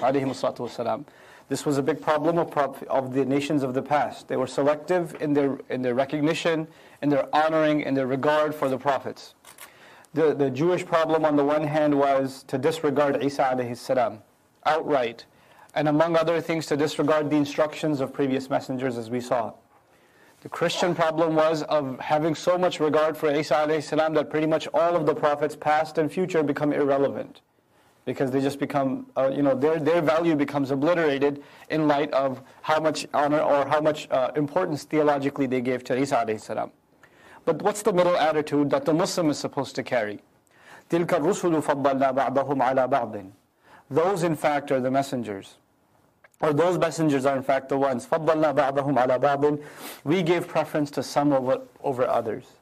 Tafdeel in Arabic is to give someone a higher rank or preference or importance. And Allah says He Himself gave this kind of preference. I mentioned this in brief before, but it should be mentioned now again. There are two concepts regarding our attitude towards the prophets that are going to be talked about in this surah. There's tafriq and there's tafdeel. And tafriq is to say, I believe in Prophet A, B, C, D, E, and I do not believe in Prophet F. He's not a prophet. That's tafriq. So Allah teaches us to say, لا نفرق بين أحد من رسله. We don't make any distinction, any tafriq between any one of his prophets. We don't do that.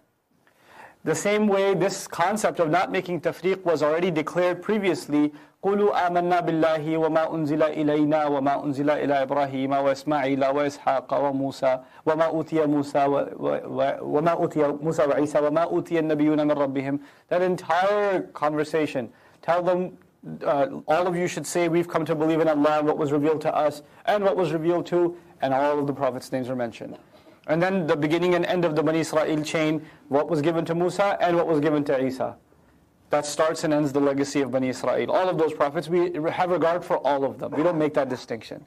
However, the concept of tafdeel is still there. Within Islam, for instance, we have the concept of ulul azmi min al-rusul, the messengers that had great resolve, that had incredible commitment, that are showcased more than any other prophet in the Quran, or, or all the other prophets in the Quran there are, there are so many more messengers and prophets that Allah sent because Allah sent them to every nation, as we'll learn later on in the Quran.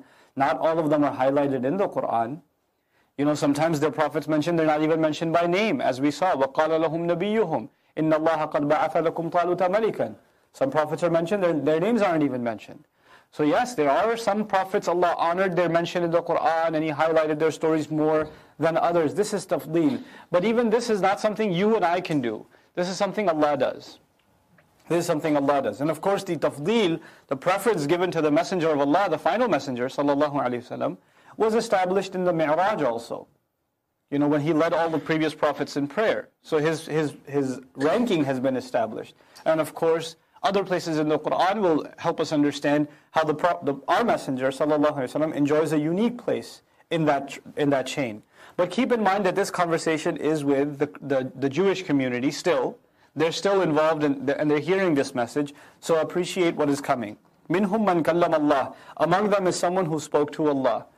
Meaning, Musa alayhi salam. Immediately when they hear, when even the member of Bani Israel hears kallam Allah, they're recognizing this is about Musa alayhi salam. وَرَفَعَ بَعْضَهُمْ دَرَجَاتٍ And be elevated others in some other ranks also. And immediately from there, وَآتَيْنَا عِيسَى بْنَ مَرْيَمَ الْبَيِّنَاتِ And we gave Isa, the son of uh, Maryam, all kinds of, or, or multiple miraculous proofs, or clear proofs, al-bayyinat. immediately Isa alayhi salam is mentioned because the kufr of Bani Israel did not start with Muhammad sallallahu alayhi wasallam. This is not the first prophet that they rejected as being a prophet. The first prophet they actually rejected was Isa alayhi salam. Though previous prophets they believed in, they accepted them as prophets and still disregarded them, as they did with Musa alayhi salam, the outright rejection of a prophet of theirs began with Isa alayhi salam. So Allah mentions that. وآتينا عيسى ابن مريم البينات وأيدناه بروح القدس and we aided him with روح القدس now Allah also mentions here روح القدس and the significance of that is they asked the messenger of Allah well which angel brings you revelation huh and the messenger told them, it's Jibreel alayhi salam, it's Ruhul Qudus. I said, oh, we have a problem with him. That's the same one with Isa alayhi salam.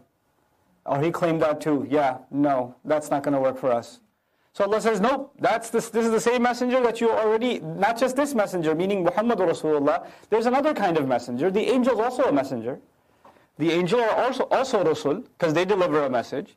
And of course, the most uh, active of those messengers is Jibreel alayhi salam when it comes to revelation.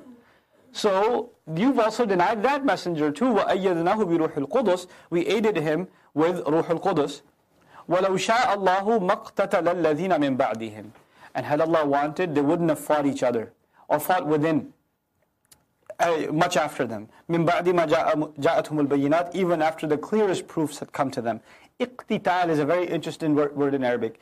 Allah didn't say ولو شاء الله مقتلوا ما قتلوا ما قتلوا قتل يقتلوا to kill to fight or قاتلوا even اقتتل to fight oneself. And so Allah is saying they, would, they wouldn't end up fighting each other within themselves, even after proofs came to them. وَلَكِنْ اخْتَلَفُوا However, they fell into disagreement. And of course, the previous ayah, the ayat al-ikhtilaf that we already read, كَانَ النَّاسُ أُمَّةً وَاحِدًا That ayah has already come. This is being summarized now. Allah here tells us, however they fell into disagreement. Had Allah wanted, they wouldn't have fallen into disagreement. What we're learning here is, because of the prophets coming, all of these different prophets, they're supposed to be unifiers. And people, even though these prophets are supposed to be unifiers, because they come, and in Ali Imran we'll learn how are they unifiers. That question is created here. The answer will come, come in Ali Imran. How are prophets unifiers? Because each one of them comes and tells you the previous one before me was also legitimate, and I'm here to confirm his message. I'm not here to insult the previous or nullify the previous. I'm here to confirm what the previous one said. So they unified and strengthened the same message. This is what Allah uses, the verb used in this surah is قَفَّيْنَا مِن بَعْدِهِ بِالرُّسُلِ قَفَّ يُقَفِّي To strengthen, to reinforce. Even after him, different messengers came and reinforced the same message of Musa alayhi salam. You know why that's important to mention? Because nowadays we find a, a, unique movement within religious traditions, modern religious discourse, and it's not just limited to Islam. And the idea is, well, God is one, and the, you know we're all just under you know one one people under God, and it's these prophets or these religious figures that make us different.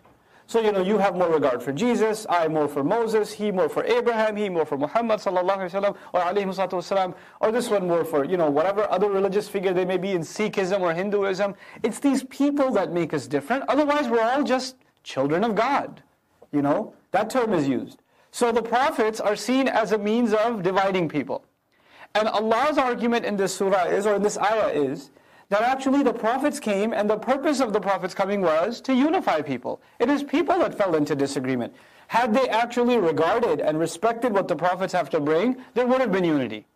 It is a lack of loyalty to the prophets that led to disunity. Not that, you, you know, because we have regard for different prophets that it created disunity.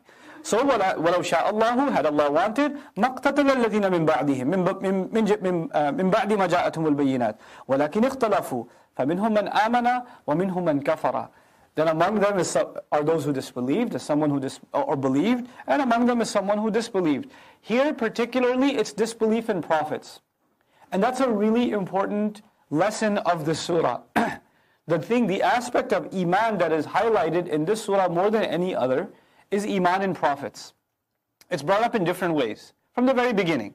الذين يؤمنون بالغيب you know from from that time والذين يؤمنون بما أنزل إليك وما أنزل من قبلك revelation that's belief in prophets then Adam alayhi salam was told guidance will come to you from me that will be guidance will come by what means by means of prophets Then the Prophet Musa alayhi came and people didn't meet the expectations Allah had of them when Musa alayhi came, a disregard of the Prophet's you know, expectations. Then يَقْتُلُونَ النَّبِيِّينَ بِغَيْرِ حَقٍّ They kill prophets without having any right to do so. Then أَمْ تُرِدُونَ أَن تَسْأَلُوا رَسُولَكُمْ That entire conversation and then you intend to question your messenger. What about the legacy of Ibrahim alayhi salam? Then the change of the Qibla, which is also a test of loyalty to the Prophet sallallahu alayhi wasallam.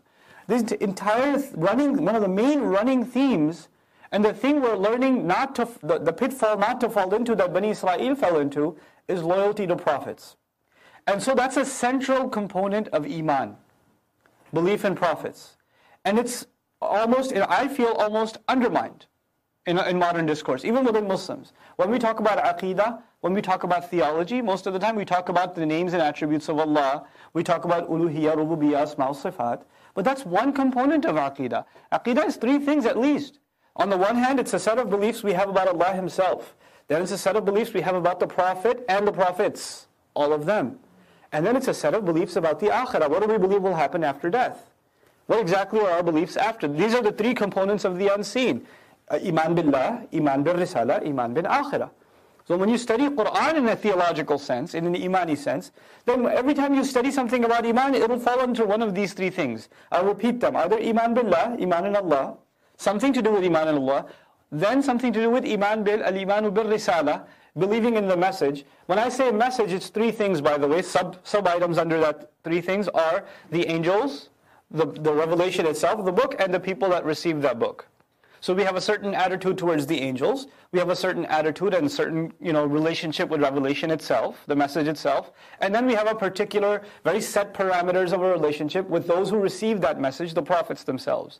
You know, that's a study in and of itself. What does it mean to respect prophets? What does it mean to be loyal to them? What does it mean that we, you know, we're committed to their sunnah? Or the sunnah of our final messenger, sallallahu alaihi wasallam. These are particular studies.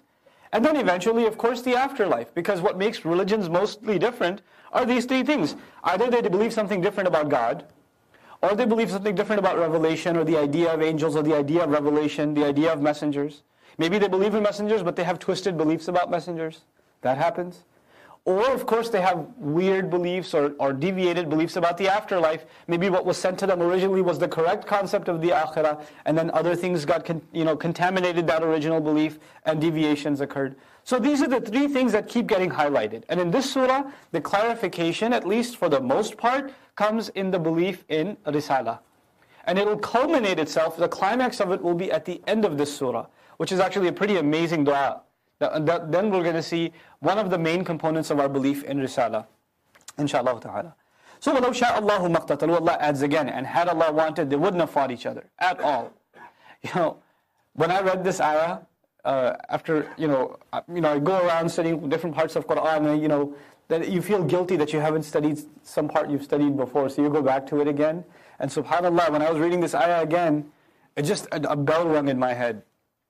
All over when I, I travel, people ask me a similar question. I get one similar question a lot of times. And that is, brother, if Islam is the truth, why are people fighting each other? Why do Muslims hate each other? Why are there so many differences of opinion? Why are there so many schools of different, different schools of thought? Why does this scholar say that one's going to hell and that scholar says this one's going to hell? We're not the first ones to do that, guys. But Israel's already been done that did it. They've, and Allah says, had Allah wanted, they wouldn't have done it. But they did, and they fell into disagreement. And here he didn't say why, because he already told us why before. بَغْيًا بَيْنَهُمْ You remember that? Out of an urge to dominate each other. Out of an urge to have more control, more legitimacy, more ranking, more profile among the people. ولكن, you know, ولو شاء الله ما اقتتلوا ولكن الله يفعل ما يريد. However, Allah does, Allah Himself, He does what He wants. In other words, you have no right to question the wisdom in Allah's plans. You yaf'alu. He just does it. That's it. And here Allah is mentioned twice. وَلَكِنَّ اللَّهَ and then يَفْعَلُ. It's jumla ismiya. So he's mentioned twice. It is in fact Allah that He does in fact what He wants. You have no right or no say in that. Ya ayyuhalladhina amanu anfiqu. Those of you who have iman, spend. You know the loyalty to the Prophet ﷺ was mainly tested in two things. The main test of the Prophet's loyalty was in two things fighting in Allah's path for the people who first believed in Him. They had to give up their, the luxuries of their life and the calm, you know, relaxed, chill lifestyle that they had, and they had to give that up and go on in the battlefield. Even those of them that had no exposure before to battle were tested like that. And of course, in order to go to battle, I told you this before, you have to spend a lot of money to prepare an army, so their finances were tested. These were the two practical tests of loyalty. These were the two consistent, constant tests of loyalty. And so immediately after this, Ya ayyuhalladhina amanu anfiqu. Allah is not asking for the funds, the Prophet is. They don't see Allah asking, they only see the Prophet asking. Sallallahu Alaihi Wasallam. And they have to, and they don't they can't make assumptions about him that he has alternative motives, ulterior motives, which the hypocrites do think. And they do make that accusation later on. But now Allah gives them another motivation for spending in Allah's path, and that is أَنْفِقُوا مِمَّا رَزَقْنَاكُمْ مِنْ قَبْلِ أَنْ يَأْتِيَ يَوْمٍ Spend from whatever we have provided all of you.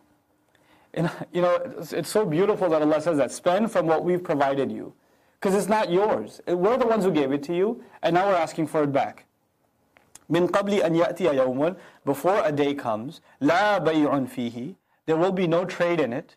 Allah didn't say there will be absolutely no trade in it. He just said there will be no trade. La bay'un fihi. The tanween here, bay'un, leaves an exception.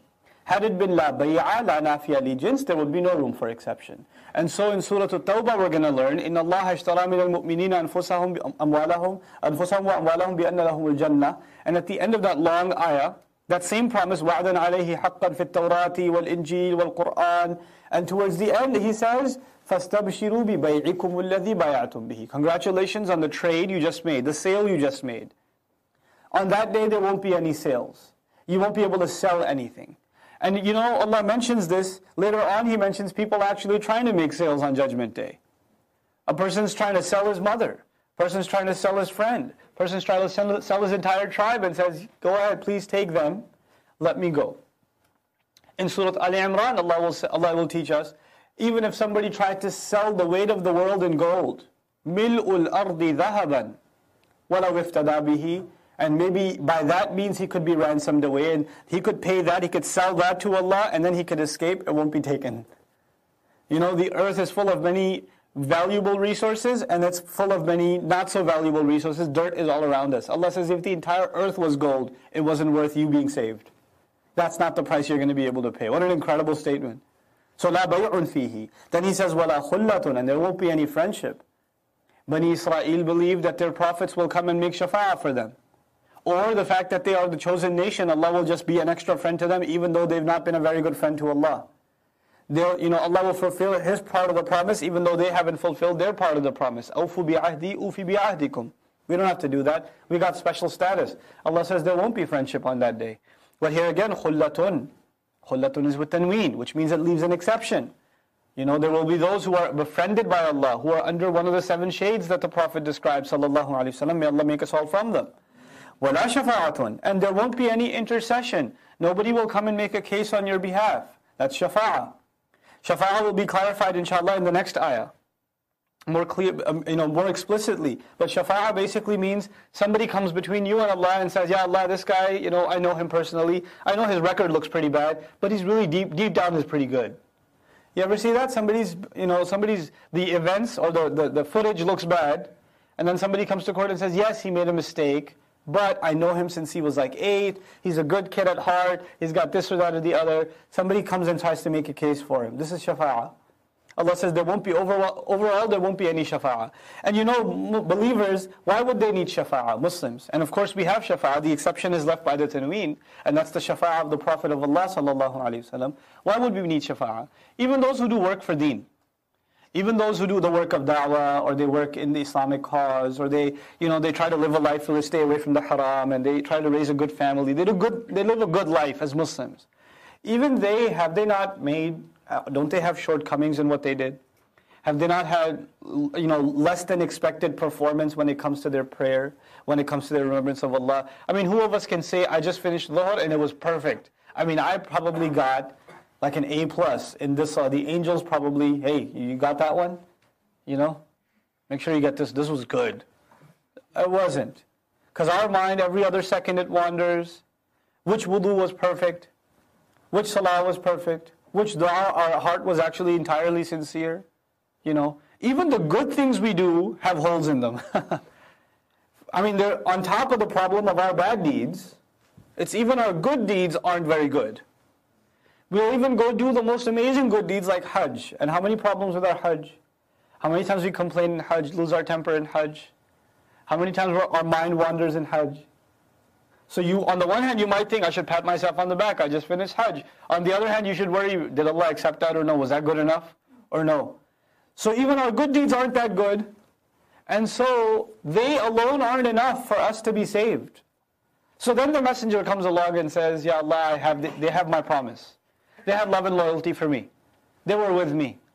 They didn't abandon this religion. They tried to hold on to it as best they could. So this is shafa'a, and this is the shafa'a that I pray all of us qualify for from the Messenger sallallahu alaihi wasallam. sallam. kafiruna. And the deniers, they are in fact the ultimate wrongdoers. A kafir here once again, disbelievers in the prophets. And you know specifically disbelieving in the prophets at the end is, you know why that's important to mention? Because you know, shafa'ah, and then right after that, al-kafirun. The denier, the, the one who disbelieves will lose that pledge from the Prophet on Judgment Day. They don't qualify for that. So they're the ultimate wrongdoers. And the zalim also, وَضْعُ الشَّيْءِ فِي غَيْرِ مَحَلِّهِ الْعَرَبِ يَقُولُونَ وَضْعُ الشَّيْءِ فِي غَيْرِ مَحَلِّهِ Wrongdoing is to put something where it doesn't belong. Your friendships, your loyalties, your expectations, you know, your priorities went somewhere they didn't belong. That is a kafir. They're the ultimate wrongdoer. وَالْكَافِرُونَ هُمُ الظَّالِمُونَ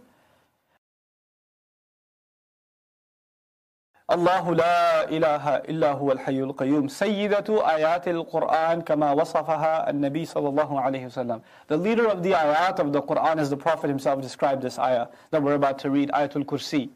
Ayatul Kursi is one of the great treasures of Tawheed in the Quran. It summarizes and sums up one of the, you know, some of the most fundamental beliefs we have about Allah. And what I want you to appreciate is where it's placed. Where it's placed. We're, you know, what we're learning here is all those prophets taught the same thing about Allah. And if you had believed this very thing about Allah, and you would have been uh, in line with, uh, in line with the Prophet then you would have learned this fundamental lesson. Allahu la ilaha illa huwa. Allah, there is no one worthy of worship or obedience in any way, shape, or form except He. The word ilah in Arabic has several meanings. Aliha ya'lahu also means to love someone. Ma'luh is someone who's loved. And so an entity that is worthy of you know extreme love. Nobody deserves to be loved like him. La ilaha illa That's one of the meanings. Aliha means to lean towards someone. You know, when you get tired, you lean on a wall, you lean on a couch, you lean on you know a cushion. When you're exhausted from life, who do you who are you supposed to lean on? You're supposed to turn on, turn to. It is Allah. Ilah also means an authority. It's got several comprehensive meanings. You know, in the in the Quran, you find Allah says uh, Allah quotes Fir'aun. Fir'aun, I mean, talk about a guy digging his hole deep, right? He calls himself Rabb, that's bad enough. Then he calls himself Ilah. I mean, he really dug his hole deep. So he turns to his generals, his chiefs, he says, alimtu lakum min ilahin ghayri. I don't know of any ilah for you other than myself. I don't know of any ilah for you other than myself. And he was talking to his generals. Now the issue, a lot of times it's translated as, I don't know of any God for you other than myself it misses the point. You know, an ilah is someone that demands obedience too. Fir'aun does not get anything out of his generals praying to him. When they sit and do sajda to him, he gets nothing from that. When they sit and make dua to him or make a shrine and put flowers around it and put chocolate milk in front of it, it doesn't help him. What helps Fir'aun? You know, Musa alayhi salam has come. The nine signs, one after the other, are coming. His generals are now wavering in their allegiances. They've already been shaken up by what's happened in the court in front of everybody when Fir'aun was humiliated by Musa alayhi salam. Their loyalties are already a little bit shaken. And so they think about maybe talking to Musa and saying, could you ask your Lord to maybe stop these signs? Like they're getting a little soft. Their allegiances and their loyalties to Fir'aun are weakening. And at that moment, Fir'aun turns to them and says, مَا عَلِمْتُ لَكُم مِّنْ إِلَهٍ غَيْرِ I don't know of any entity that should be obeyed for you other than myself. You need to keep yourself in check. Obey me. So it's a matter of worship, yes, ilah is an entity that should be worshipped. But obedience is a separate matter and love is a separate matter and they're all included inside the meaning of ilah. The same way, I'll give you another example in the Quran where ilah, the meaning, the dominant meaning there is love and obedience. And that is Allah says, Have you seen the one who takes his empty desires, his temptations, and turns them into his ilah? Allah uses the word ilah there. He turns his empty desires and turns them into his ilah. Now ask yourself this. What kind of desires? Maybe it's greed, maybe it's lust. It's one of those desires. Do people pray to those desires? Do people worship those desires? Or do people obey those desires? Or do people love and obsess over those desires? That's what they do, right? They obey and love them. You know, Hindus, for example, have the god Lakshmi, which is the god of wealth, right? They, can, they can, you know, make idols of it and pray to it or whatever. But really, what are they hoping for? Money. And there are people who don't have to have a Lakshmi in front of them. They could be working on Wall Street and still be mushrikun because they're, they're obeying or they're, they're enslaved to their thirst for money at whatever cost, right? This is an ilah. And this is a, an ilah that, desi- that desires uh, uh, or demands from you obedience. Like the Sprite commercial, obey your thirst, right? Like that, just obey.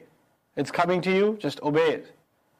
And so ilah is an entity that, that demands obedience. I, I highlight this because, you know, in most translations of La ilaha illallah, we find there's no one worthy of worship except Allah. And just goes on. First of all, there's no one worthy of worship, love, and obedience in any way, shape, or form other than He. That's la. And la ilaha is la nafiya jins, is a fatha. Remember la bay'un, la khullatun, la shafa'atun, all had a tanwinatam. La ilaha is a fatha in it. It's got an I in it. There's no, none whatsoever. And you know why this is, this concept Allah being the worthy entity worthy of worship and obedience and love in this absolute form, how does that play a practical difference in the life of a Muslim who understood La ilaha illallah to mean no one should be worshipped except Allah? So many people worship Allah but don't love Him. So many people worship Allah, they don't obey Him. They don't obey Him. They'll pray, they worship Allah a lot. I met a guy just, just this last weekend. Craziest story. The guy's at the masjid all the time. He looks, I look liberal compared to him, let me just tell you. Right? Very conservative. And he got caught doing Medicaid fraud. The guy makes i'tikaf every year. He goes to Hajj every year. He prays every day in the masjid. He stays after Allah reciting Quran and does, you know, ishraq prayer. And then he comes in, you know, every single salah in jama'ah, you know, religiously dressed, very conservative. And yet, worshipping Allah but when it comes to earning, not obeying Allah. Right? People make a distinction in their head between these two things. They can be very religious on the one side, very obedient in worship on the one side, and very disobedient in their family matters, in their business matters, in their professional life, in their financial life. I knew someone like that in, in, when I was in college, who was actually, he used to lead us in salah and stuff. It was not an imam, but he was used to lead us in salah, well-respected elder in the community. And used to sit and argue about there's no problem in us getting involved in riba. It's, it's not the same riba as back in the day. It's okay. I was like, did you talk to a scholar about this? I don't need to talk to a scholar. It's okay. Why is it okay? Because he had like 20 properties. And he, there's a way he got them. Right? There's a way he got into that. So on the one hand, there's worship, but there's no obedience. So that meaning of La ilaha illallah needs to be highlighted. Someone shouldn't think they've done right with La ilaha illallah just by worshipping Allah. They shouldn't think that. There's a love matter, there's an obedience matter, there's a loyalty matter, and there's a worship matter. That's all included in La ilaha illallah. and this is actually, last comment about this tangent, which is it's an important tangent nonetheless. And the last comment about this tangent is, this is what got the Prophet in trouble. La ilaha illallah is what got the Prophet in trouble. He was the nicest guy in his community. You couldn't find a nice, nicer person. You know, the Arabs are really, at that time, the, the Jahil Arabs were really like intense people. They don't like people easily. It's much easier for them to hate. And they can, their tribes can go to war for decades over a sheep that was slapped. Right? They could do that. And for them to compliment the Prophet and call him honest and trustworthy is a big deal. It's a big deal for even the enemies of Islam to say, You were the most beloved of us. You were awesome. When we had a problem, we used to come to you. We loved you. What did the Prophet do that's so, so mean and so offensive that all of a sudden, overnight, he becomes public enemy number one? What message is he saying? La ilaha illallah. When you say ilah, you know, the, the Arabs, by the way, enjoyed freedom of religion. They enjoyed freedom of, we think it's a modern concept, they enjoyed it. You had like multiple idols in the mall, You pick which one you want to pray to and which one you don't want to pray to. It's all good. Or you don't want to pray to any of them, that's fine too. Do whatever you want. The Prophet ﷺ, we know in his entire life, never committed shirk. He never committed shirk. There's no problem then. But the issue is, when he says there's no ilah except Allah, he's not just saying no one should be worshipped except Allah. Fine, you think so, that's fine. He said actually nobody should be obeyed except Allah too. Obeyed? Wait, our idols? We only worship them, the mushrik mind says. We only worship those idols, so after we make them happy, we can do whatever we want. That's the whole point of putting those idols there. We feel our guilty conscience is eased. Now we can do whatever we want. What do you mean there's an ilah? An ilah which we're going to have to obey in every sense. Because you know, they used to speak on behalf of those idols too. Say, this God, He wants us to do this, this, this. He wants us to rob, pillage, kill, etc., etc. They can put words in their false God's mouth. Now when ilah comes and He's asking, we can't put words in His mouth. He's got His own words. this is way too much for us. This can't be accepted. It's going to mess up the entire economy, for God's sake. But think about that. The entire Meccan economy in the mind of the mushrik Arab was, it's a tourist city. Everybody stops by. You know how you have to go through a security checkpoint? Right? Mecca was the security checkpoint because the mushrik believed if I don't go through there and pay respects to the idol, then my trip will be bad, I'll get robbed on the way or whatever. So I'm going to go to this city and I'm first going to go pay respects to my false god. All their idols were held hostage in Makkah.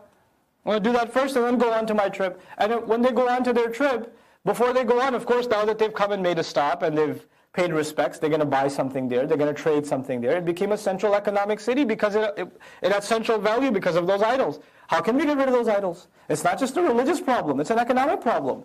And if, if the economic power is gone, then we have no political power left.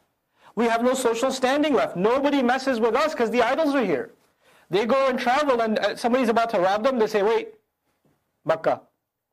Which tribe are you from? Oh, you guys got that purple idol. Okay. You go, go ahead and rob me. You see what I do with that idol. I'll break his neck when I get back. And people wouldn't touch them. Oh, sorry, no. Wait. Say hi to my so Barney for me when you get back. Right? So, nobody would touch them. But if, if the idols were gone, everybody will mess with them. That entire status is, it disappears overnight. They can't afford to let go. So, La ilaha illallah for them was a really problematic statement. It wasn't just a matter of theology for them, it was much bigger than that. La ilaha illa huwa. Al hayyul qayyum, Allah adds. The, the, the living. Al hayy. And you know, the al here, what it does is, is it's, it's adam wujud al akhir. Al akhir. It denies the existence of any other. It's like he's saying he is the living. There is no life outside of him. All life that exists is, a, is because of him. That's al hayy. The, the alif lam has that benefit here. Al-Qayyum. Al-Qayyum is the mubalagh, the hyperbolized form of qa'im. Qa'im. And Qayyum is a rare hyperbolized form. The one who continually and is extremely engaged in keeping things standing. Qa'im ala shay'in, someone who's watching over something and making sure it stays intact. You know, when you have a delicate flower or a delicate plant, and the farmer has to make sure that it stays intact. He has to put a stick in the ground and it wraps around it and stuff, and he still has to take care of it all the time. This is qa'im. I'll give you an example of when I explain to kids what qa'im is. I have my kids put like blocks on one on top of the other. And now there's like 20 blocks. Stable or unstable? It's unstable. And then I let the baby out from the crib. Baby sees blocks, what does he do? Destruction time. You have to be qa'im ala this block. You have to watch over the, don't let it fall. It's very fragile. And they have to make sure from every angle, and they can't even step on the ground too hard, because you know if they step on the ground too hard, it'll shake and it'll fall. This is qa'imun ala shay. You're watching it from falling apart. Allah is qayyum, constantly watching over all of existence that it wouldn't fall apart. Constantly. If he doesn't do, if he's not qayyum, if someone qa'im is temporary, qayyum is excessive, and it's permanent. It's all the time. So it's a ism at the same time. This is, so Allah is the source of all life and He maintains all life and all existence and all harmony. This is Al-Hayyul Qayyum. Now understand this ayah will have multiple sentences and they're all, they're all uh, uh, predicates. They're all khabar. And the mubtada, the subject of all of those sentences is Allah. The first sentence is Allah, la ilaha illahu. Allah, al-hayyul qayyum. Allah, la ta'khudhuhu sinatun wa nawm. Allah, lahu ma fi samawati wa ma fi al-ard.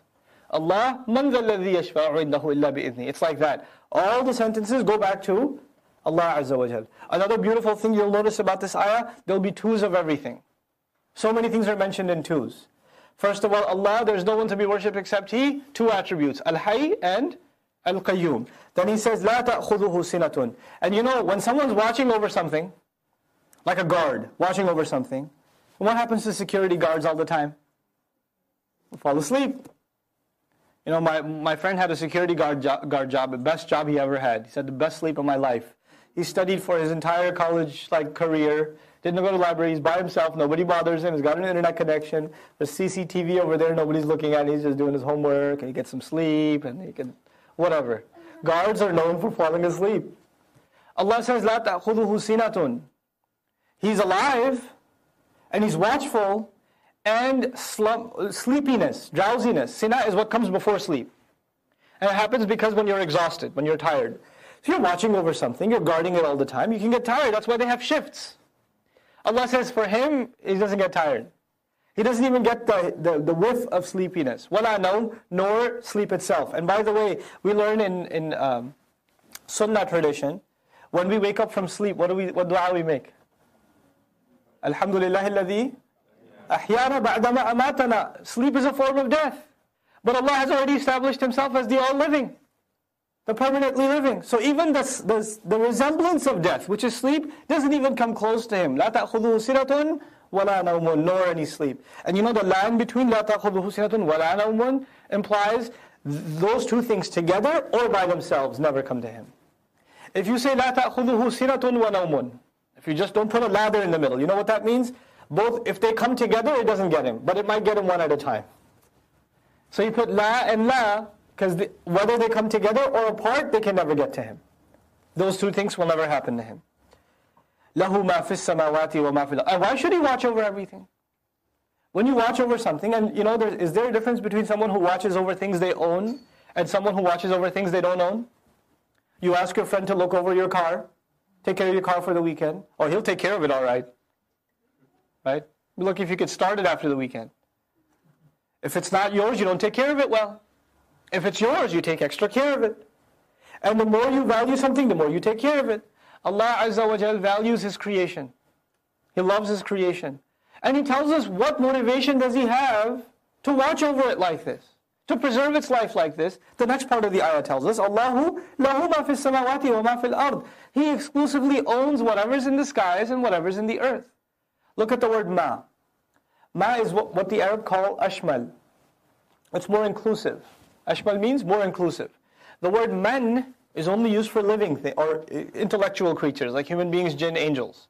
Ma includes them and other things. So the more comprehensive, whatever and whoever, that's how I would translate that. Because when I say whatever, then you might just think it's for the objects only. But the ma includes the man. So whatever and whoever exists inside the skies and the earth, he uh, has inclusive, or exclusive ownership of them. Now, when he has exclusive ownership over everything, who's left to come and make a case? Man indahu.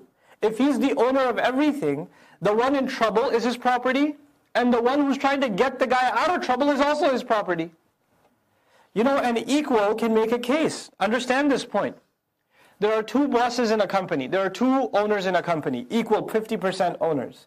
One boss says, fire me. I'm the secretary. One boss says, fire me. The other boss says, no, no, no, actually he's good. Give him another chance.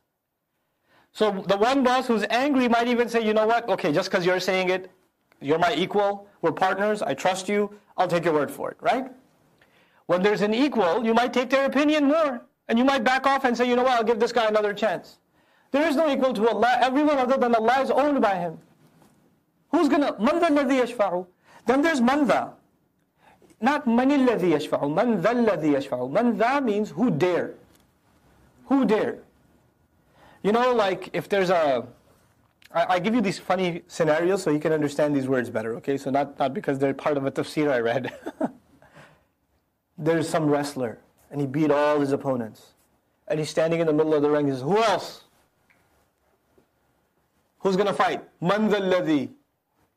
Who's going to be the one? He won't say mani alladhi, he'll say manda is challenging. There's manda. Allah is challenging humanity. Who's going to come and make shafa? Anyone want to come make a case? Manda alladhi yashfa. Who's going to make a case for somebody else? Who's out there? Anyone? Ch- challenging.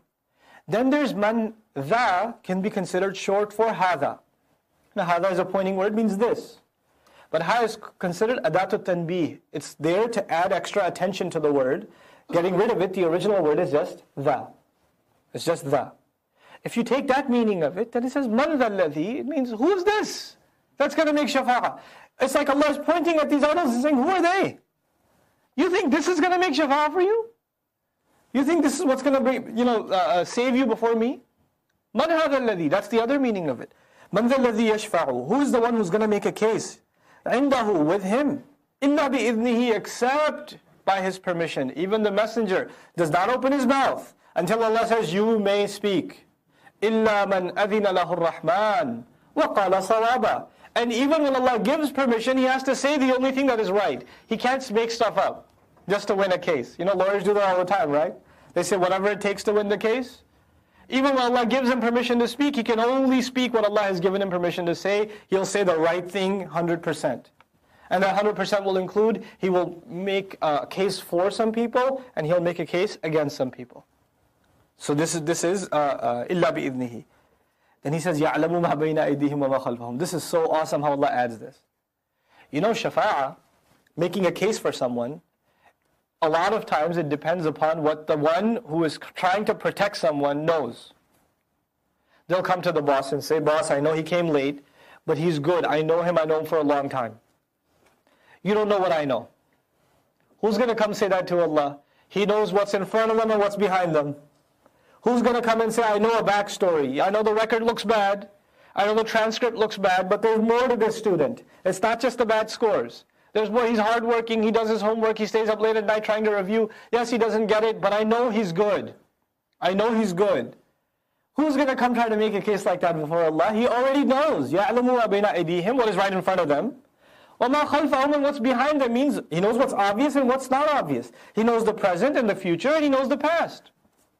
Nobody will come and tell Allah something He doesn't already know. And that's the entire hope of a shafi'ah, to be able to tell the one who's about to punish, listen, you don't know something I think you should know before you consider punishing. Who's going to come and do that? You know, Then on top of that, the shafi'ah, the one who wants to make shafa'ah, hopes that they know something, or they, they, they can bring some new information that will save the case. And Allah adds, not only do I know everything you're about to tell me, I know things you don't know. وَلَا يُحِيطُونَ بِشَيْءٍ مِّنْ عِلْمِهِ And they have no way to encircle, encompass anything that he, is, he has in his knowledge.